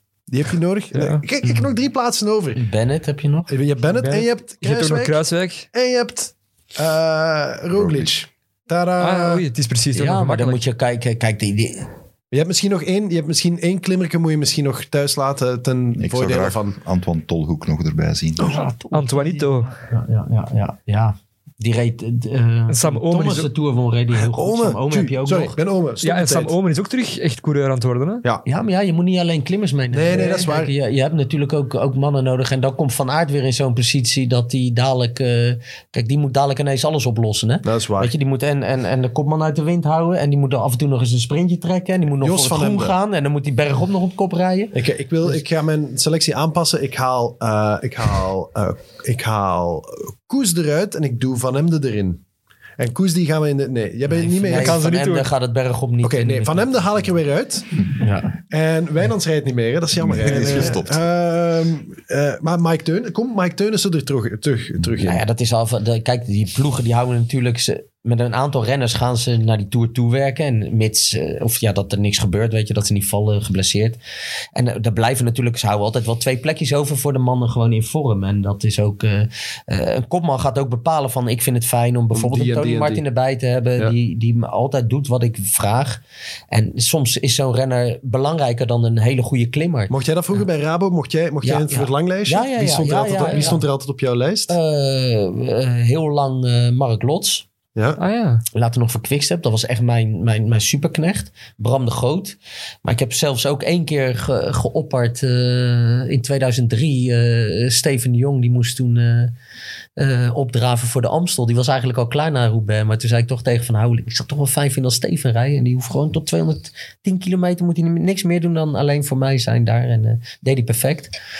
Ehm, Maar die had ja. waarschijnlijk vakantie gepland en die kreeg dan Nee, nee, maar dat, dat, je- eh, eh, een kopman moet zich ook, ook eh, dat. dat, eh, comfortabel voelen. En, en eh, ja, dan, dan kan het wel eens fijn zijn dat je in de Tour, is natuurlijk drie weken, dat je wel eens een renner meepakt die, eh, die heel moeilijk de bergen overkomt, maar die er wel altijd is in, in vlakke ritten. En, de, en dat is denk ik, eh, zij gaan nooit meer zo het, het initiatief pakken als dat ze verleden jaar hebben gedaan. Dus dan kan je misschien wel opperen bij Jumbo-Visma om een renner mee te pakken die, eh, die gewoon heel, eh, heel goed op het Heb jij ooit eh, koffiezetapparaten gekocht eh, na een overwinning in bijvoorbeeld de Tour de France voor je teamgenoten? Of eh, horloges? Of wat, wat, eh, we hadden die laatst Sergio Pauls, die had een eh, Rolex van Mark Cavendish ooit gekregen, omdat hij dan gewonnen had en dat hij daar zoveel werk. Wat heeft Mark Lots ooit van jou gekregen buiten vriendschap? Eh Lots kreeg een, een- meestal een envelopje. Ja, Oké. Ik was niet van de cadeautjes, ik Ja. was meer van de envelopjes. En ik- volgens mij vonden de meeste renners dat ook het leukste, zeg maar. En ook personeel kreeg altijd een, Envelopje. een envelopje van mij. Ja, ja, ja, ja, ja, En tot ja. daar is ook het cliché van dat Nederlanders gierig zijn ook volledig ontkracht. Oh nee, maar dat, dat, dat weet ik zeker. Als je nu het oude personeel van de ploeg gaat vragen, dat ik nooit... eh, nee, nee, nee. Ik gaf nog wel eens een rondje. ja. Ik weet niet goed van waar dat cliché komt, maar ik ben nog nooit een eh, gierige Nederlander tegengekomen. Dus dat is ook alweer zo'n misverstand. Voilà, ja. Misverstand. Even de ronde van Turkije. Gauw. Eh, we- Leuk, Mark Cavendish. Maar hij moet ook niet overdrijven. Hè? Heb je dat- maar het was ook Zij is al bezig trouwens, of niet? Ja, waarschijnlijk heeft hij zijn vrienden alweer gehaald. Maar wat ik trouwens... Ik, ik, de eerste keer dacht ik, dat was, dat was dus eh, Cavendish, Philipsen en fucking André Greipel ook, hè? Hij was er toch ook wel weer, hè? Het zegt ook iets over het niveau van de Ronde van Turkije. Ik weet maar het. ik vind het wel straf dat hij het nog altijd kan. Cavendish. En ik vond die, die eerste sprint die hij won, dan, dan sneed hij er zo tussendoor en maakte eigenlijk de afstand tussen zichzelf en de, de streep zo kort mogelijk. Als hij rond Philipsen geweest, denk ik niet dat hij het nog haalde. Het was echt zo het instinct van de topspurter dat er terugkwam. Dat was old school Kev Ja. eigenlijk, hè. echte pistier.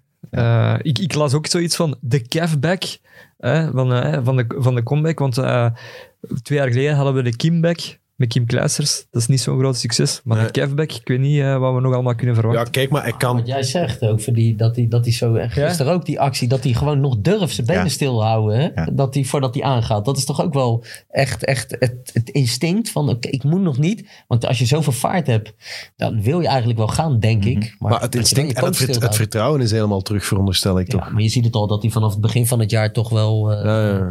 Ook in hand samen natuurlijk verlies je daarin. Maar wel de wil om weer daar te staan. Maar dat vond ik verleden jaar eigenlijk ook al. eh, dat die, die koers die werd afgelast vanwege corona. Die uh, UAE Tour denk ik Ja. dat het was.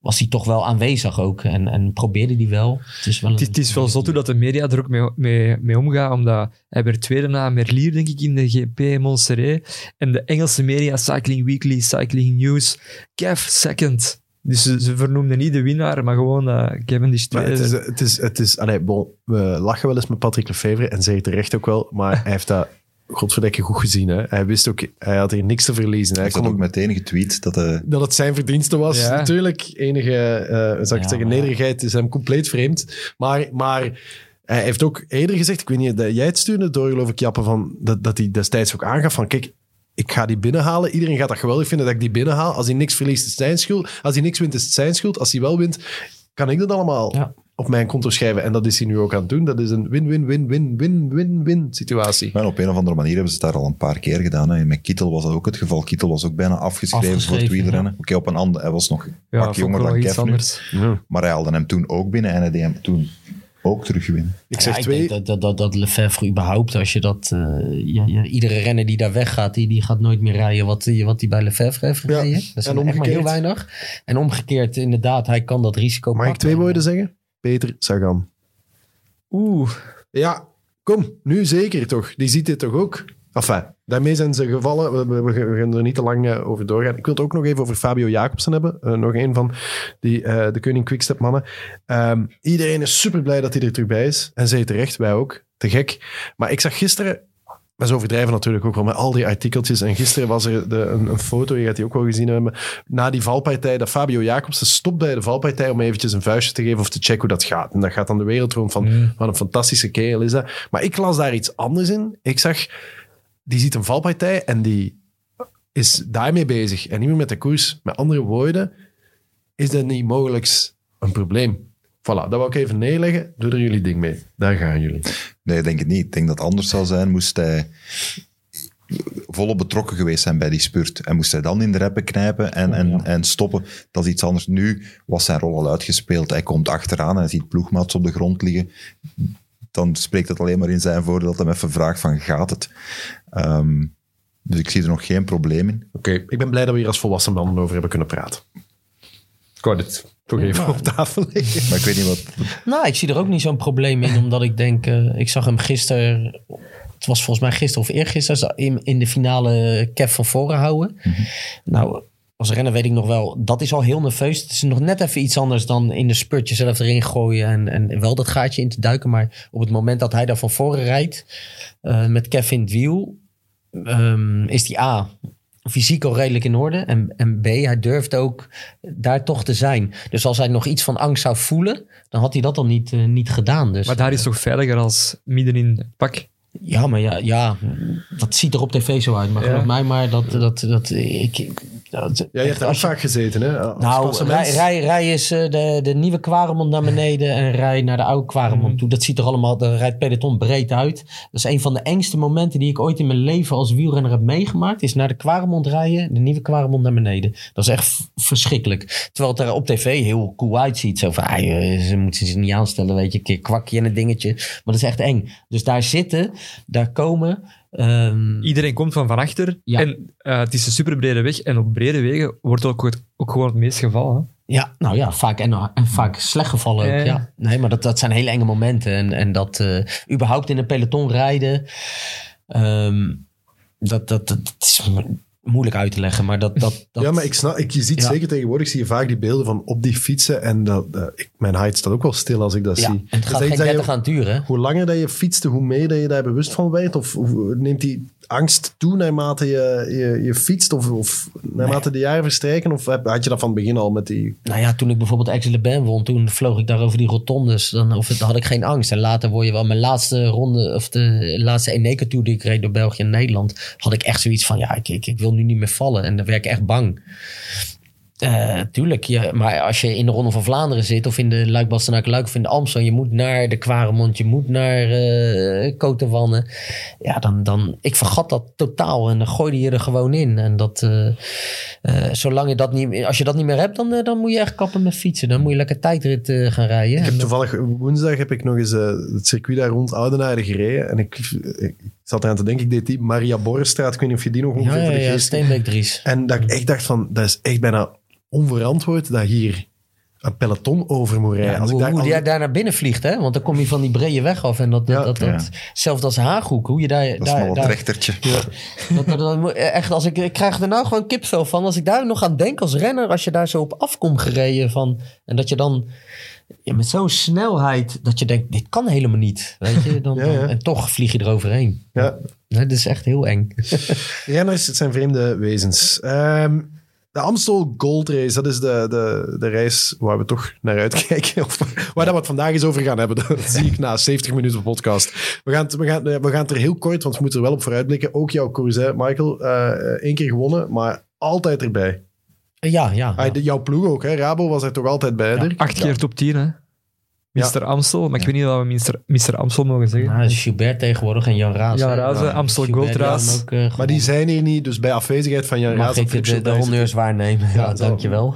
Mister, de tweede ere, Ik mister. ben hier wel al de hele tijd jubilair aan het drinken. Ik dacht nog Amstel in huis te halen, maar het, is mij, het is mij niet gelukt. Nee, maar eh, eh, ja, bijzondere koers toch, hè, Amstel? Ja, zeker. Nee, voor, voor, voor een Nederlander en zeker een Nederlander die op die parcours uit de voeten kan, is dat, eh, is dat een belangrijke wedstrijd. Voor mij was het een van de belangrijkste wedstrijden van het jaar. Ook de sfeer. Veel publiek, vergelijkbaar met, eh, met, met de Ronde van Vlaanderen. Je naam wordt heel de dag gescandeerd en een parcours wat je aan kan. Ja, ik vond het een eh, schitterende koers. Het gaat dit jaar natuurlijk wat anders zijn, omdat het op een rondje is. Het is een een ander koersverloop. Maar ja. Amstel past zeker in het rijtje.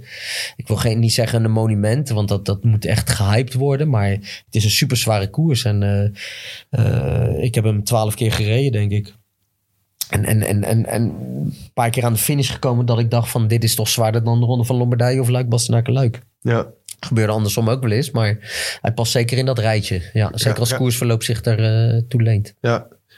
En toch was Luik Bastenaken Luik had je nog liever, hè? Dat is je favoriet toch geweest Ja, altijd. ja, ja, omdat dat, dat sprak mij meer aan. Omdat, eh, De historie.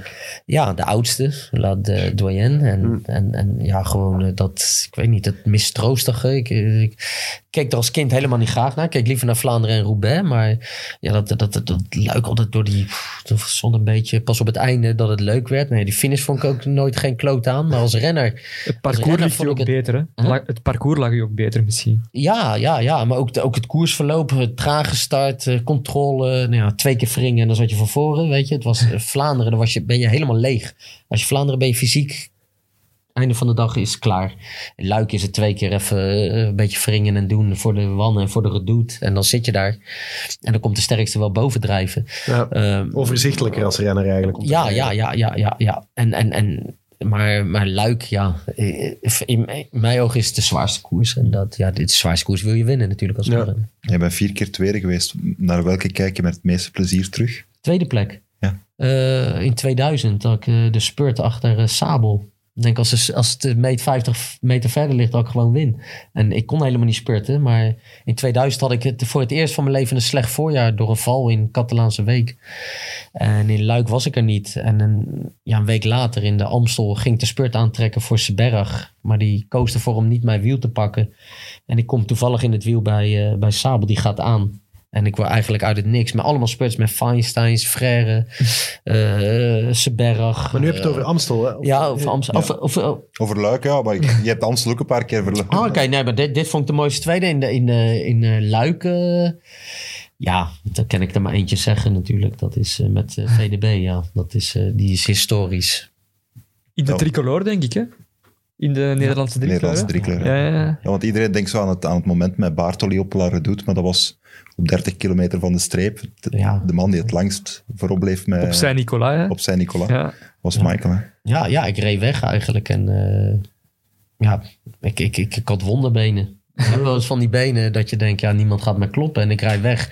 Ik kijk om, ik zag niemand, hè? Niemand. Ik denk, ja, ik ga, ik ga gewoon mijn droomkoers winnen. En ik voelde nog dat er nog, eh, zoals jullie zeggen, in zat. Of jus op zat. Of dash. Er zat nog dash op.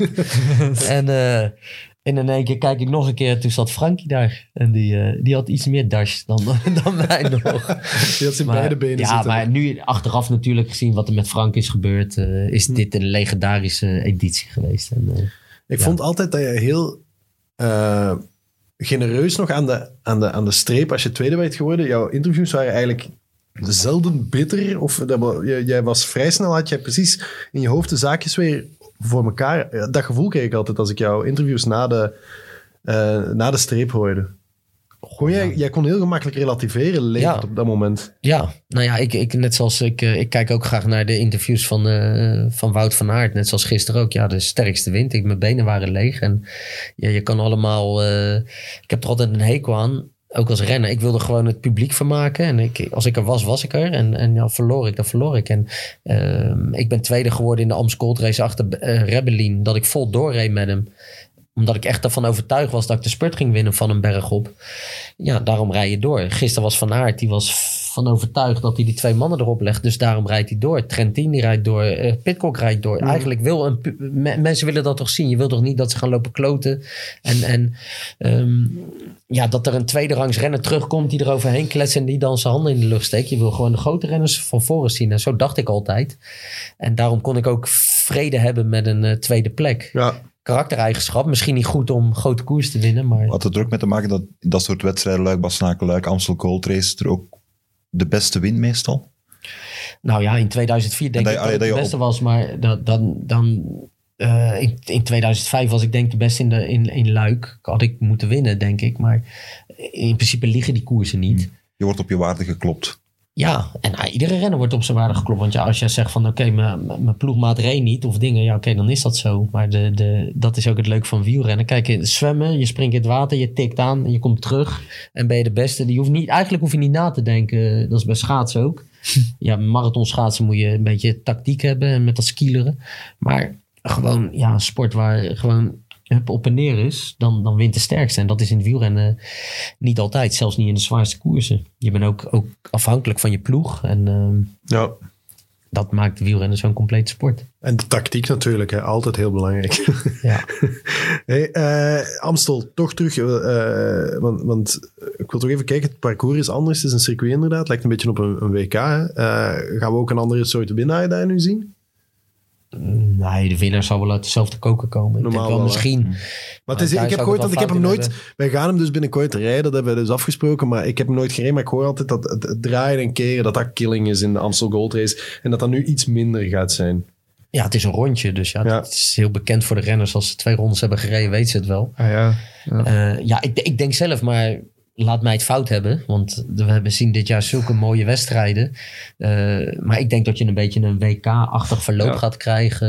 Een vrij gecontroleerde koers met een groepje voorop. En dat de finale pas laat openbarst. Ja. Maar ik hoop, dat denk ik dat gaat gebeuren. Maar ik hoop dat het gaat gebeuren dat we gewoon weer, eh, weer lekker gekke koers krijgen. Vanaf het begin. Bam. Nou, niet vanaf het begin, maar toch wel een kilometer of 70 voor de finish mogen ze van mij wel Ja, ik denk dat je voor een Amstel te winnen toch wel veel parcourskennis eh, nodig hebt. En, eh, maar Roglic maakt nu zijn debuut, denk ik. En ja, het is een rondje, dus eh, ik denk eh, dat alle kaarten goed zitten voor, voor Roglic. Dus bij deze mijn pronostiek al, trouwens. Ja, oké. ik dacht, oké, goed. Dan wordt het dus Roglic. Ja. Ja. echt. Ik ben er echt volledig van overtuigd. Ook, gewoon- ook gewoon als ze kunnen spelen met, met Van Aert. Dus eh, ik heb ook in, eh, in Parijs-Nice gewoon ook Roglic ineens een, een spurtberg op tegen Matthews en tegen Laporte. Daar zit zoveel explosiviteit in, die blijft mij ook wel verbazen eigenlijk. Dus Oké. eh, Ik, ik noteer hem. oké, is goed, prima. Oké. Dirk? Pitcock. Ja, maar voilà. Oké. Stick to your guns. Tom Pitcock. ja. Michael? Eh, nou, ik dacht dat Pitcock een klein beetje op zijn... Die is vanaf het begin van het jaar goed. Dus ik dacht, die is op zijn return. Gisteren nog met mijn vader over. Nou ja, die wint natuurlijk. Dus dat betekent ook wel weer Maar dat ik er heel veel kijk op heb. Het maar- Dylan van Baarle effect krijgen we nu. Hè? Die heeft Ja. nu... Die, die Nee, heeft zijn ik, eh, ik, ik, ik gooi hem nog één keer op, eh, op, eh, op Wout van Aert. Ja, ja, ja, ja. Oké. Ik vond hem gisteren zo sterk. Ja. Een paar keer een gaatje dicht. En, eh, ehm, Ja, Adrie van der Poel zal zeggen, hij ademt niet. Ja. Dus eh, dat gevoel had ik ook wel. Dus ik dacht van, ja, hij gaat spurt goed, hier makkelijk winnen. Ja, ja, ja. En hij kan misschien echt super gemotiveerd nog zijn. Omdat... Oh, ja, hij heeft geen Wevelgem natuurlijk gewoon. Het is ook Ja, maar die hij- wil nog een keer die groot... Of nou ja, de Gent-Wevergem Amstel misschien een beetje in dezelfde range. Ja. Maar eh, ja, hij heeft de vorm om, eh, om, om nog een klassieker te pakken. En dat weet hij ook. Hij heeft de ploeg ervoor. Dus ik, eh, ik gooi hem nog één keer op van, eh, van Aert. Ik twijfel dus tussen Mark Hirschi en Greg van Avermaat. Maar ik ben geneigd om Greg van Avermaat te zeggen omdat Mike- Michael Bogert hier zit. En omdat jij hem niet gezegd hebt, zal ik hem dan zeggen. Nou, dankjewel. Ja, En- daar en ik heel blij mee zijn. ja, tuurlijk. Maar Greg zal in de wolken zijn dat ik hem hier tip als... eh, Ja, als zeker. Ehm, dan, dan, dan, dan zijn we daarmee rond. Dan hebben we dat allemaal gehad. Misschien nog heel eventjes, want we gaan, we gaan misschien goh ja, wie weet, we, we hebben eigenlijk nog geen plannen gemaakt wanneer we elkaar weer zien. Misschien is de Giro een goed moment om elkaar nog eens eventjes hier in deze studio op te zoeken. Eh, de, de, de, de rondes komen eraan. Iets waar ik persoonlijk echt nog meer naar, op, naar, naar, naar, naar, naar, eh, naar verlang dan naar de klassiekers die we nu eigenlijk hebben gehad. Ehm, eh, ik hoorde jou in een andere podcast over Egan Bernal zeggen dat je niet verwacht dat hij nog een grote ronde gaat winnen. Nou, ik vind hem een stuk minder. Ja. Ja. Ja. Maar daar, daar kom je weer op het feit van het gaat heel snel en dan ben je daar en dan in één keer moet het. En, Ja, ja, eh, ja. En hij Terwijl heeft ook, in het voorjaar wel heel goed, de, eigenlijk zijn eerste wedstrijden, koerste hij weer een beetje frivol zo. ik ben echt grote Maar- fan van Egan Bernal. Ja, ik-. Ik in principe ook. Maar, maar ik, eh, eh, ik heb gewoon het idee dat hij. eh, ik heb het idee dat, dat, het, dat het voor hem heel lastig gaat worden. Dat de druk zo hoog is op hem. Dat, het, Ja. eh, dat hij daardoor een beetje. Maar hij heeft ook, en dat zie je misschien, ga je misschien bij Pogacar ook zien, Bernal heeft eigenlijk die Ace Tour ook een klein beetje in de schoot geworpen gekregen. Heeft tenminste, dat was die, dat- die, die, die geamputeerde laatste etappe. En, en dat was een beetje onverwacht. Veel mensen denken dat Thomas anders wel de Tour zou gewonnen Nee, hebben. hij was de sterkste, want hij was bergop veruit. eh hij bij iedereen weg. Ook die rit die, die, die geskipt werd, Ja, ja. had hij had die voorsprong. Maar het is wel, hij heeft echt hij- op het allerlaatste moment dat geel gepakt, net als Pogacar eigenlijk in deze. In deze. Dus, enfin, maar goed, ik weet eigenlijk ook niet waarom. Ja, maar dat was die Tour van Alaphilippe, zeg maar, waarvan Ja. we er allemaal van uitgingen. Die Ja. gaat wel een keer doorheen zakken. Dat duurde wat langer. Dat hebben we met Veuclair ook een keer gehad. Dat, Ja. dat, dat, maar dat ging een keer gebeuren natuurlijk, dus hoefde niet.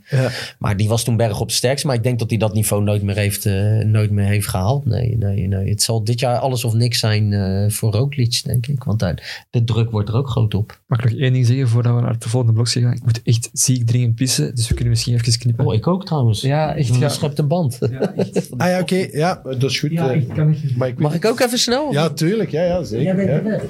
Voilà, we lopen weer. We zijn terug na een eh, korte plaspauze, maar het was ziek dringend. Hè? Het was echt ziek dringend. Ja, en in het, in, in het wiel van Jappen is ook Michael ziek dringend. Ja, ja, ja. Het, was ook, het was nu ook het moment, hè? Want je mag tegenwoordig niet meer overal eh, plassen en eh, bidonnen weggooien. Nee, Dus nee, nee. het was het, eh, we het in de gedaan collect hebben. zone en dan mag je ook plassen. Dus. Ja, en de UCI we- is overal, dus we Daarom, moeten daar heel daarom. voorzichtig Het was echt een duo normaal naar het toilet. Ja, maar goed gedaan ook wel. Echt, want het heeft echt, wat heeft het geduurd? Zeven seconden. Dus eh, in, in die zeven seconden heeft Dirk mij gezegd, ah, ik wil nog iets vragen over de Tour de France.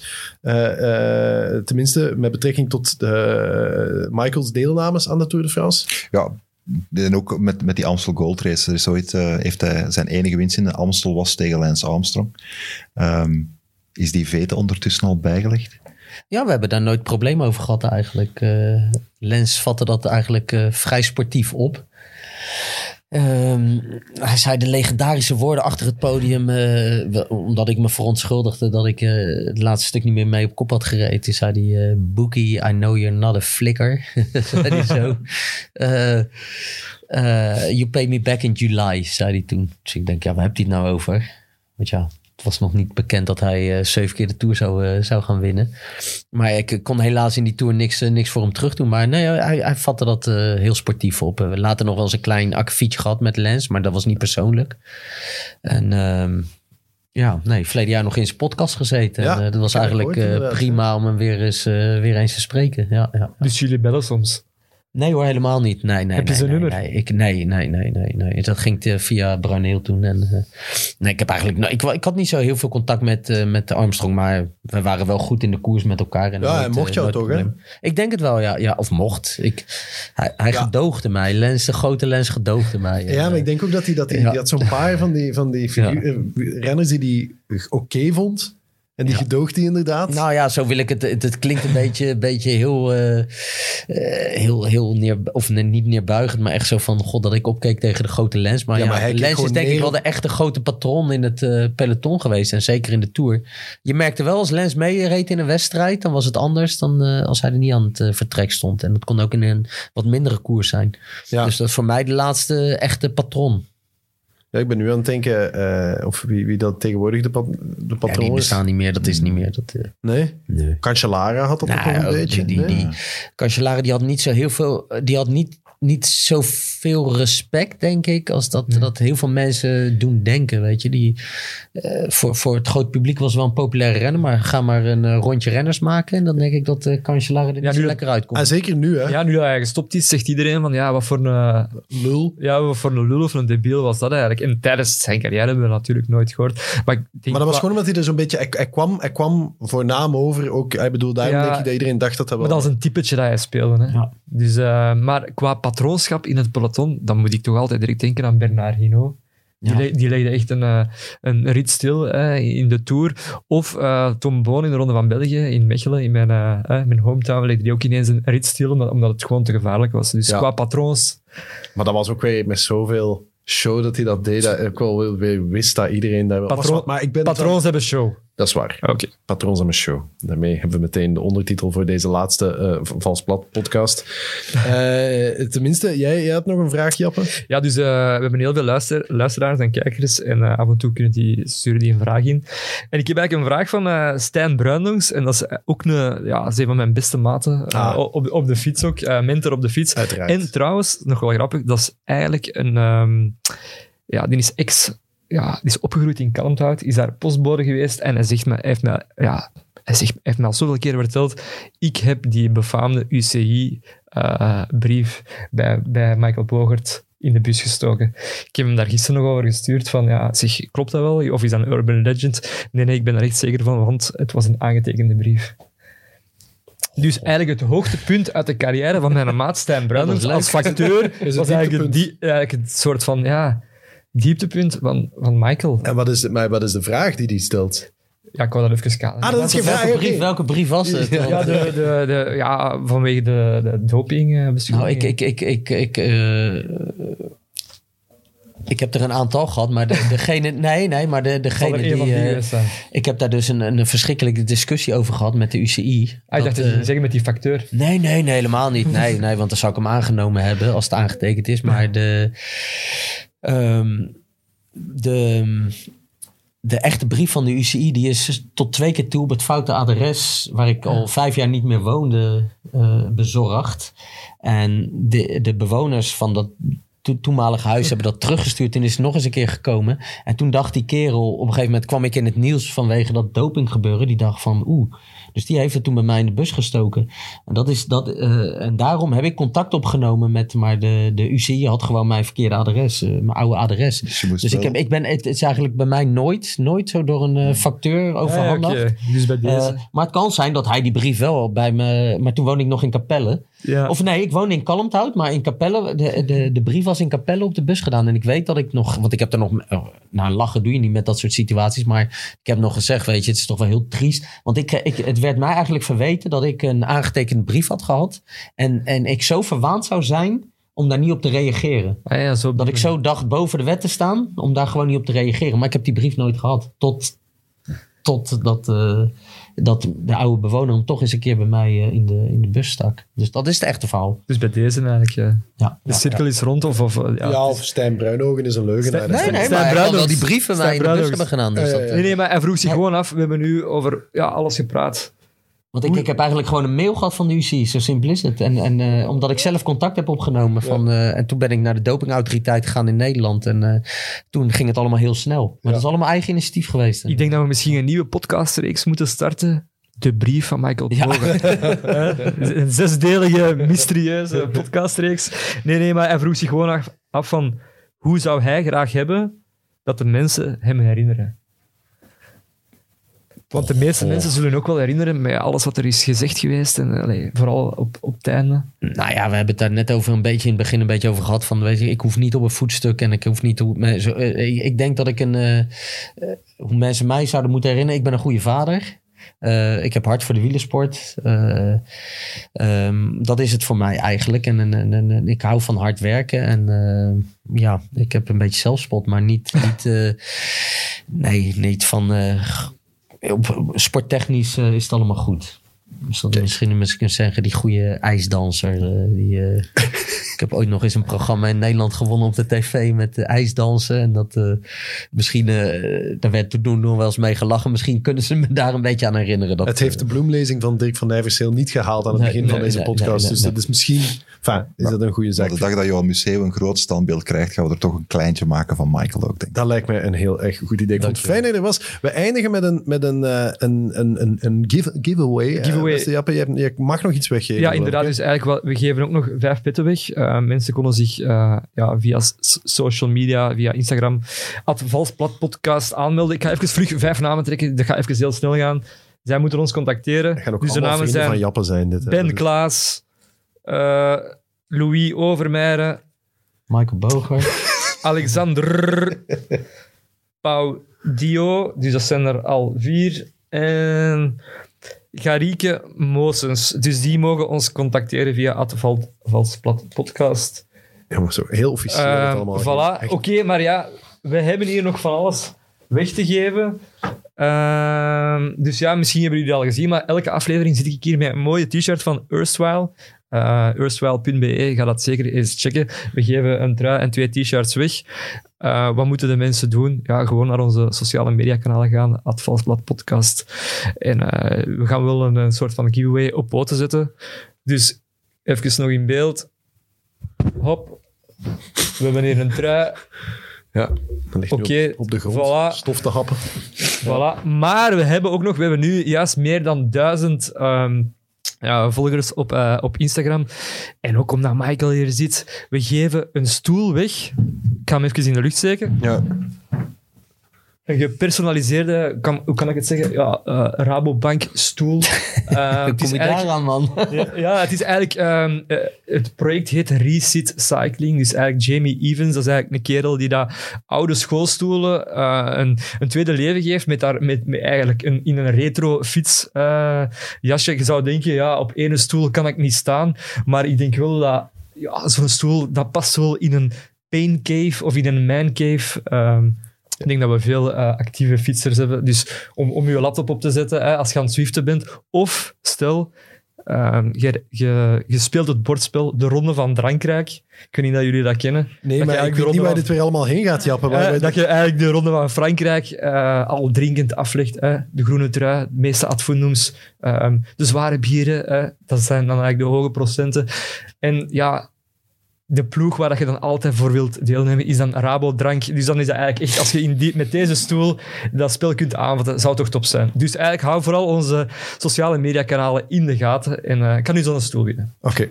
Het is heel goed dat dit de achtste aflevering is. De laatste aflevering voorlopig van Vals Plat, want Jappe krijgt het moeilijk in die laatste. Maar dat is vaak, hè. Dat is, dat is een lange koers geweest. In de laatste rechte lijn uh, uh, wordt het altijd lastig. Een mooie stoel, wat moeten ze daarvoor doen? Gewoon ja, gewoon naar onze Advalsplat podcast. podcast Michael, kan jij trouwens straks die, die stoel tekenen? Ja, voilà. ja zeker. Michael gaat ook de stoel nog tekenen. Ja. Dus dan wordt dat echt een, uh, ja, een, een, een museumstuk. Miljarden euro's wordt dit waard. Ja, voilà.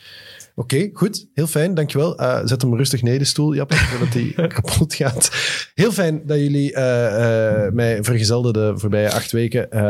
Dirk en Jappe. Michael, fantastisch dat jij onze laatste centrale gast wou zijn voorlopig, want we voorlopig. komen ongetwijfeld nog wel terug. Alleen moeten we dan eens kijken hoe onze agendas er over een paar weken uitzien. Uh, maar rond de Giro bijvoorbeeld, dat zou geen slecht idee zijn. Michael, ik wens je uh, een veilige, veilige en fijne reis terug naar Kalmthout. Dankjewel. Naar Easywood. Easywood. Ja. ja. Jongens, toch, zo had ik het niet kunnen zeggen. Dit was hem de voorlopig laatste valsplat, maar we zien elkaar heel erg snel terug. Valsplat, mede mogelijk gemaakt door Proximus en Flanders Classics.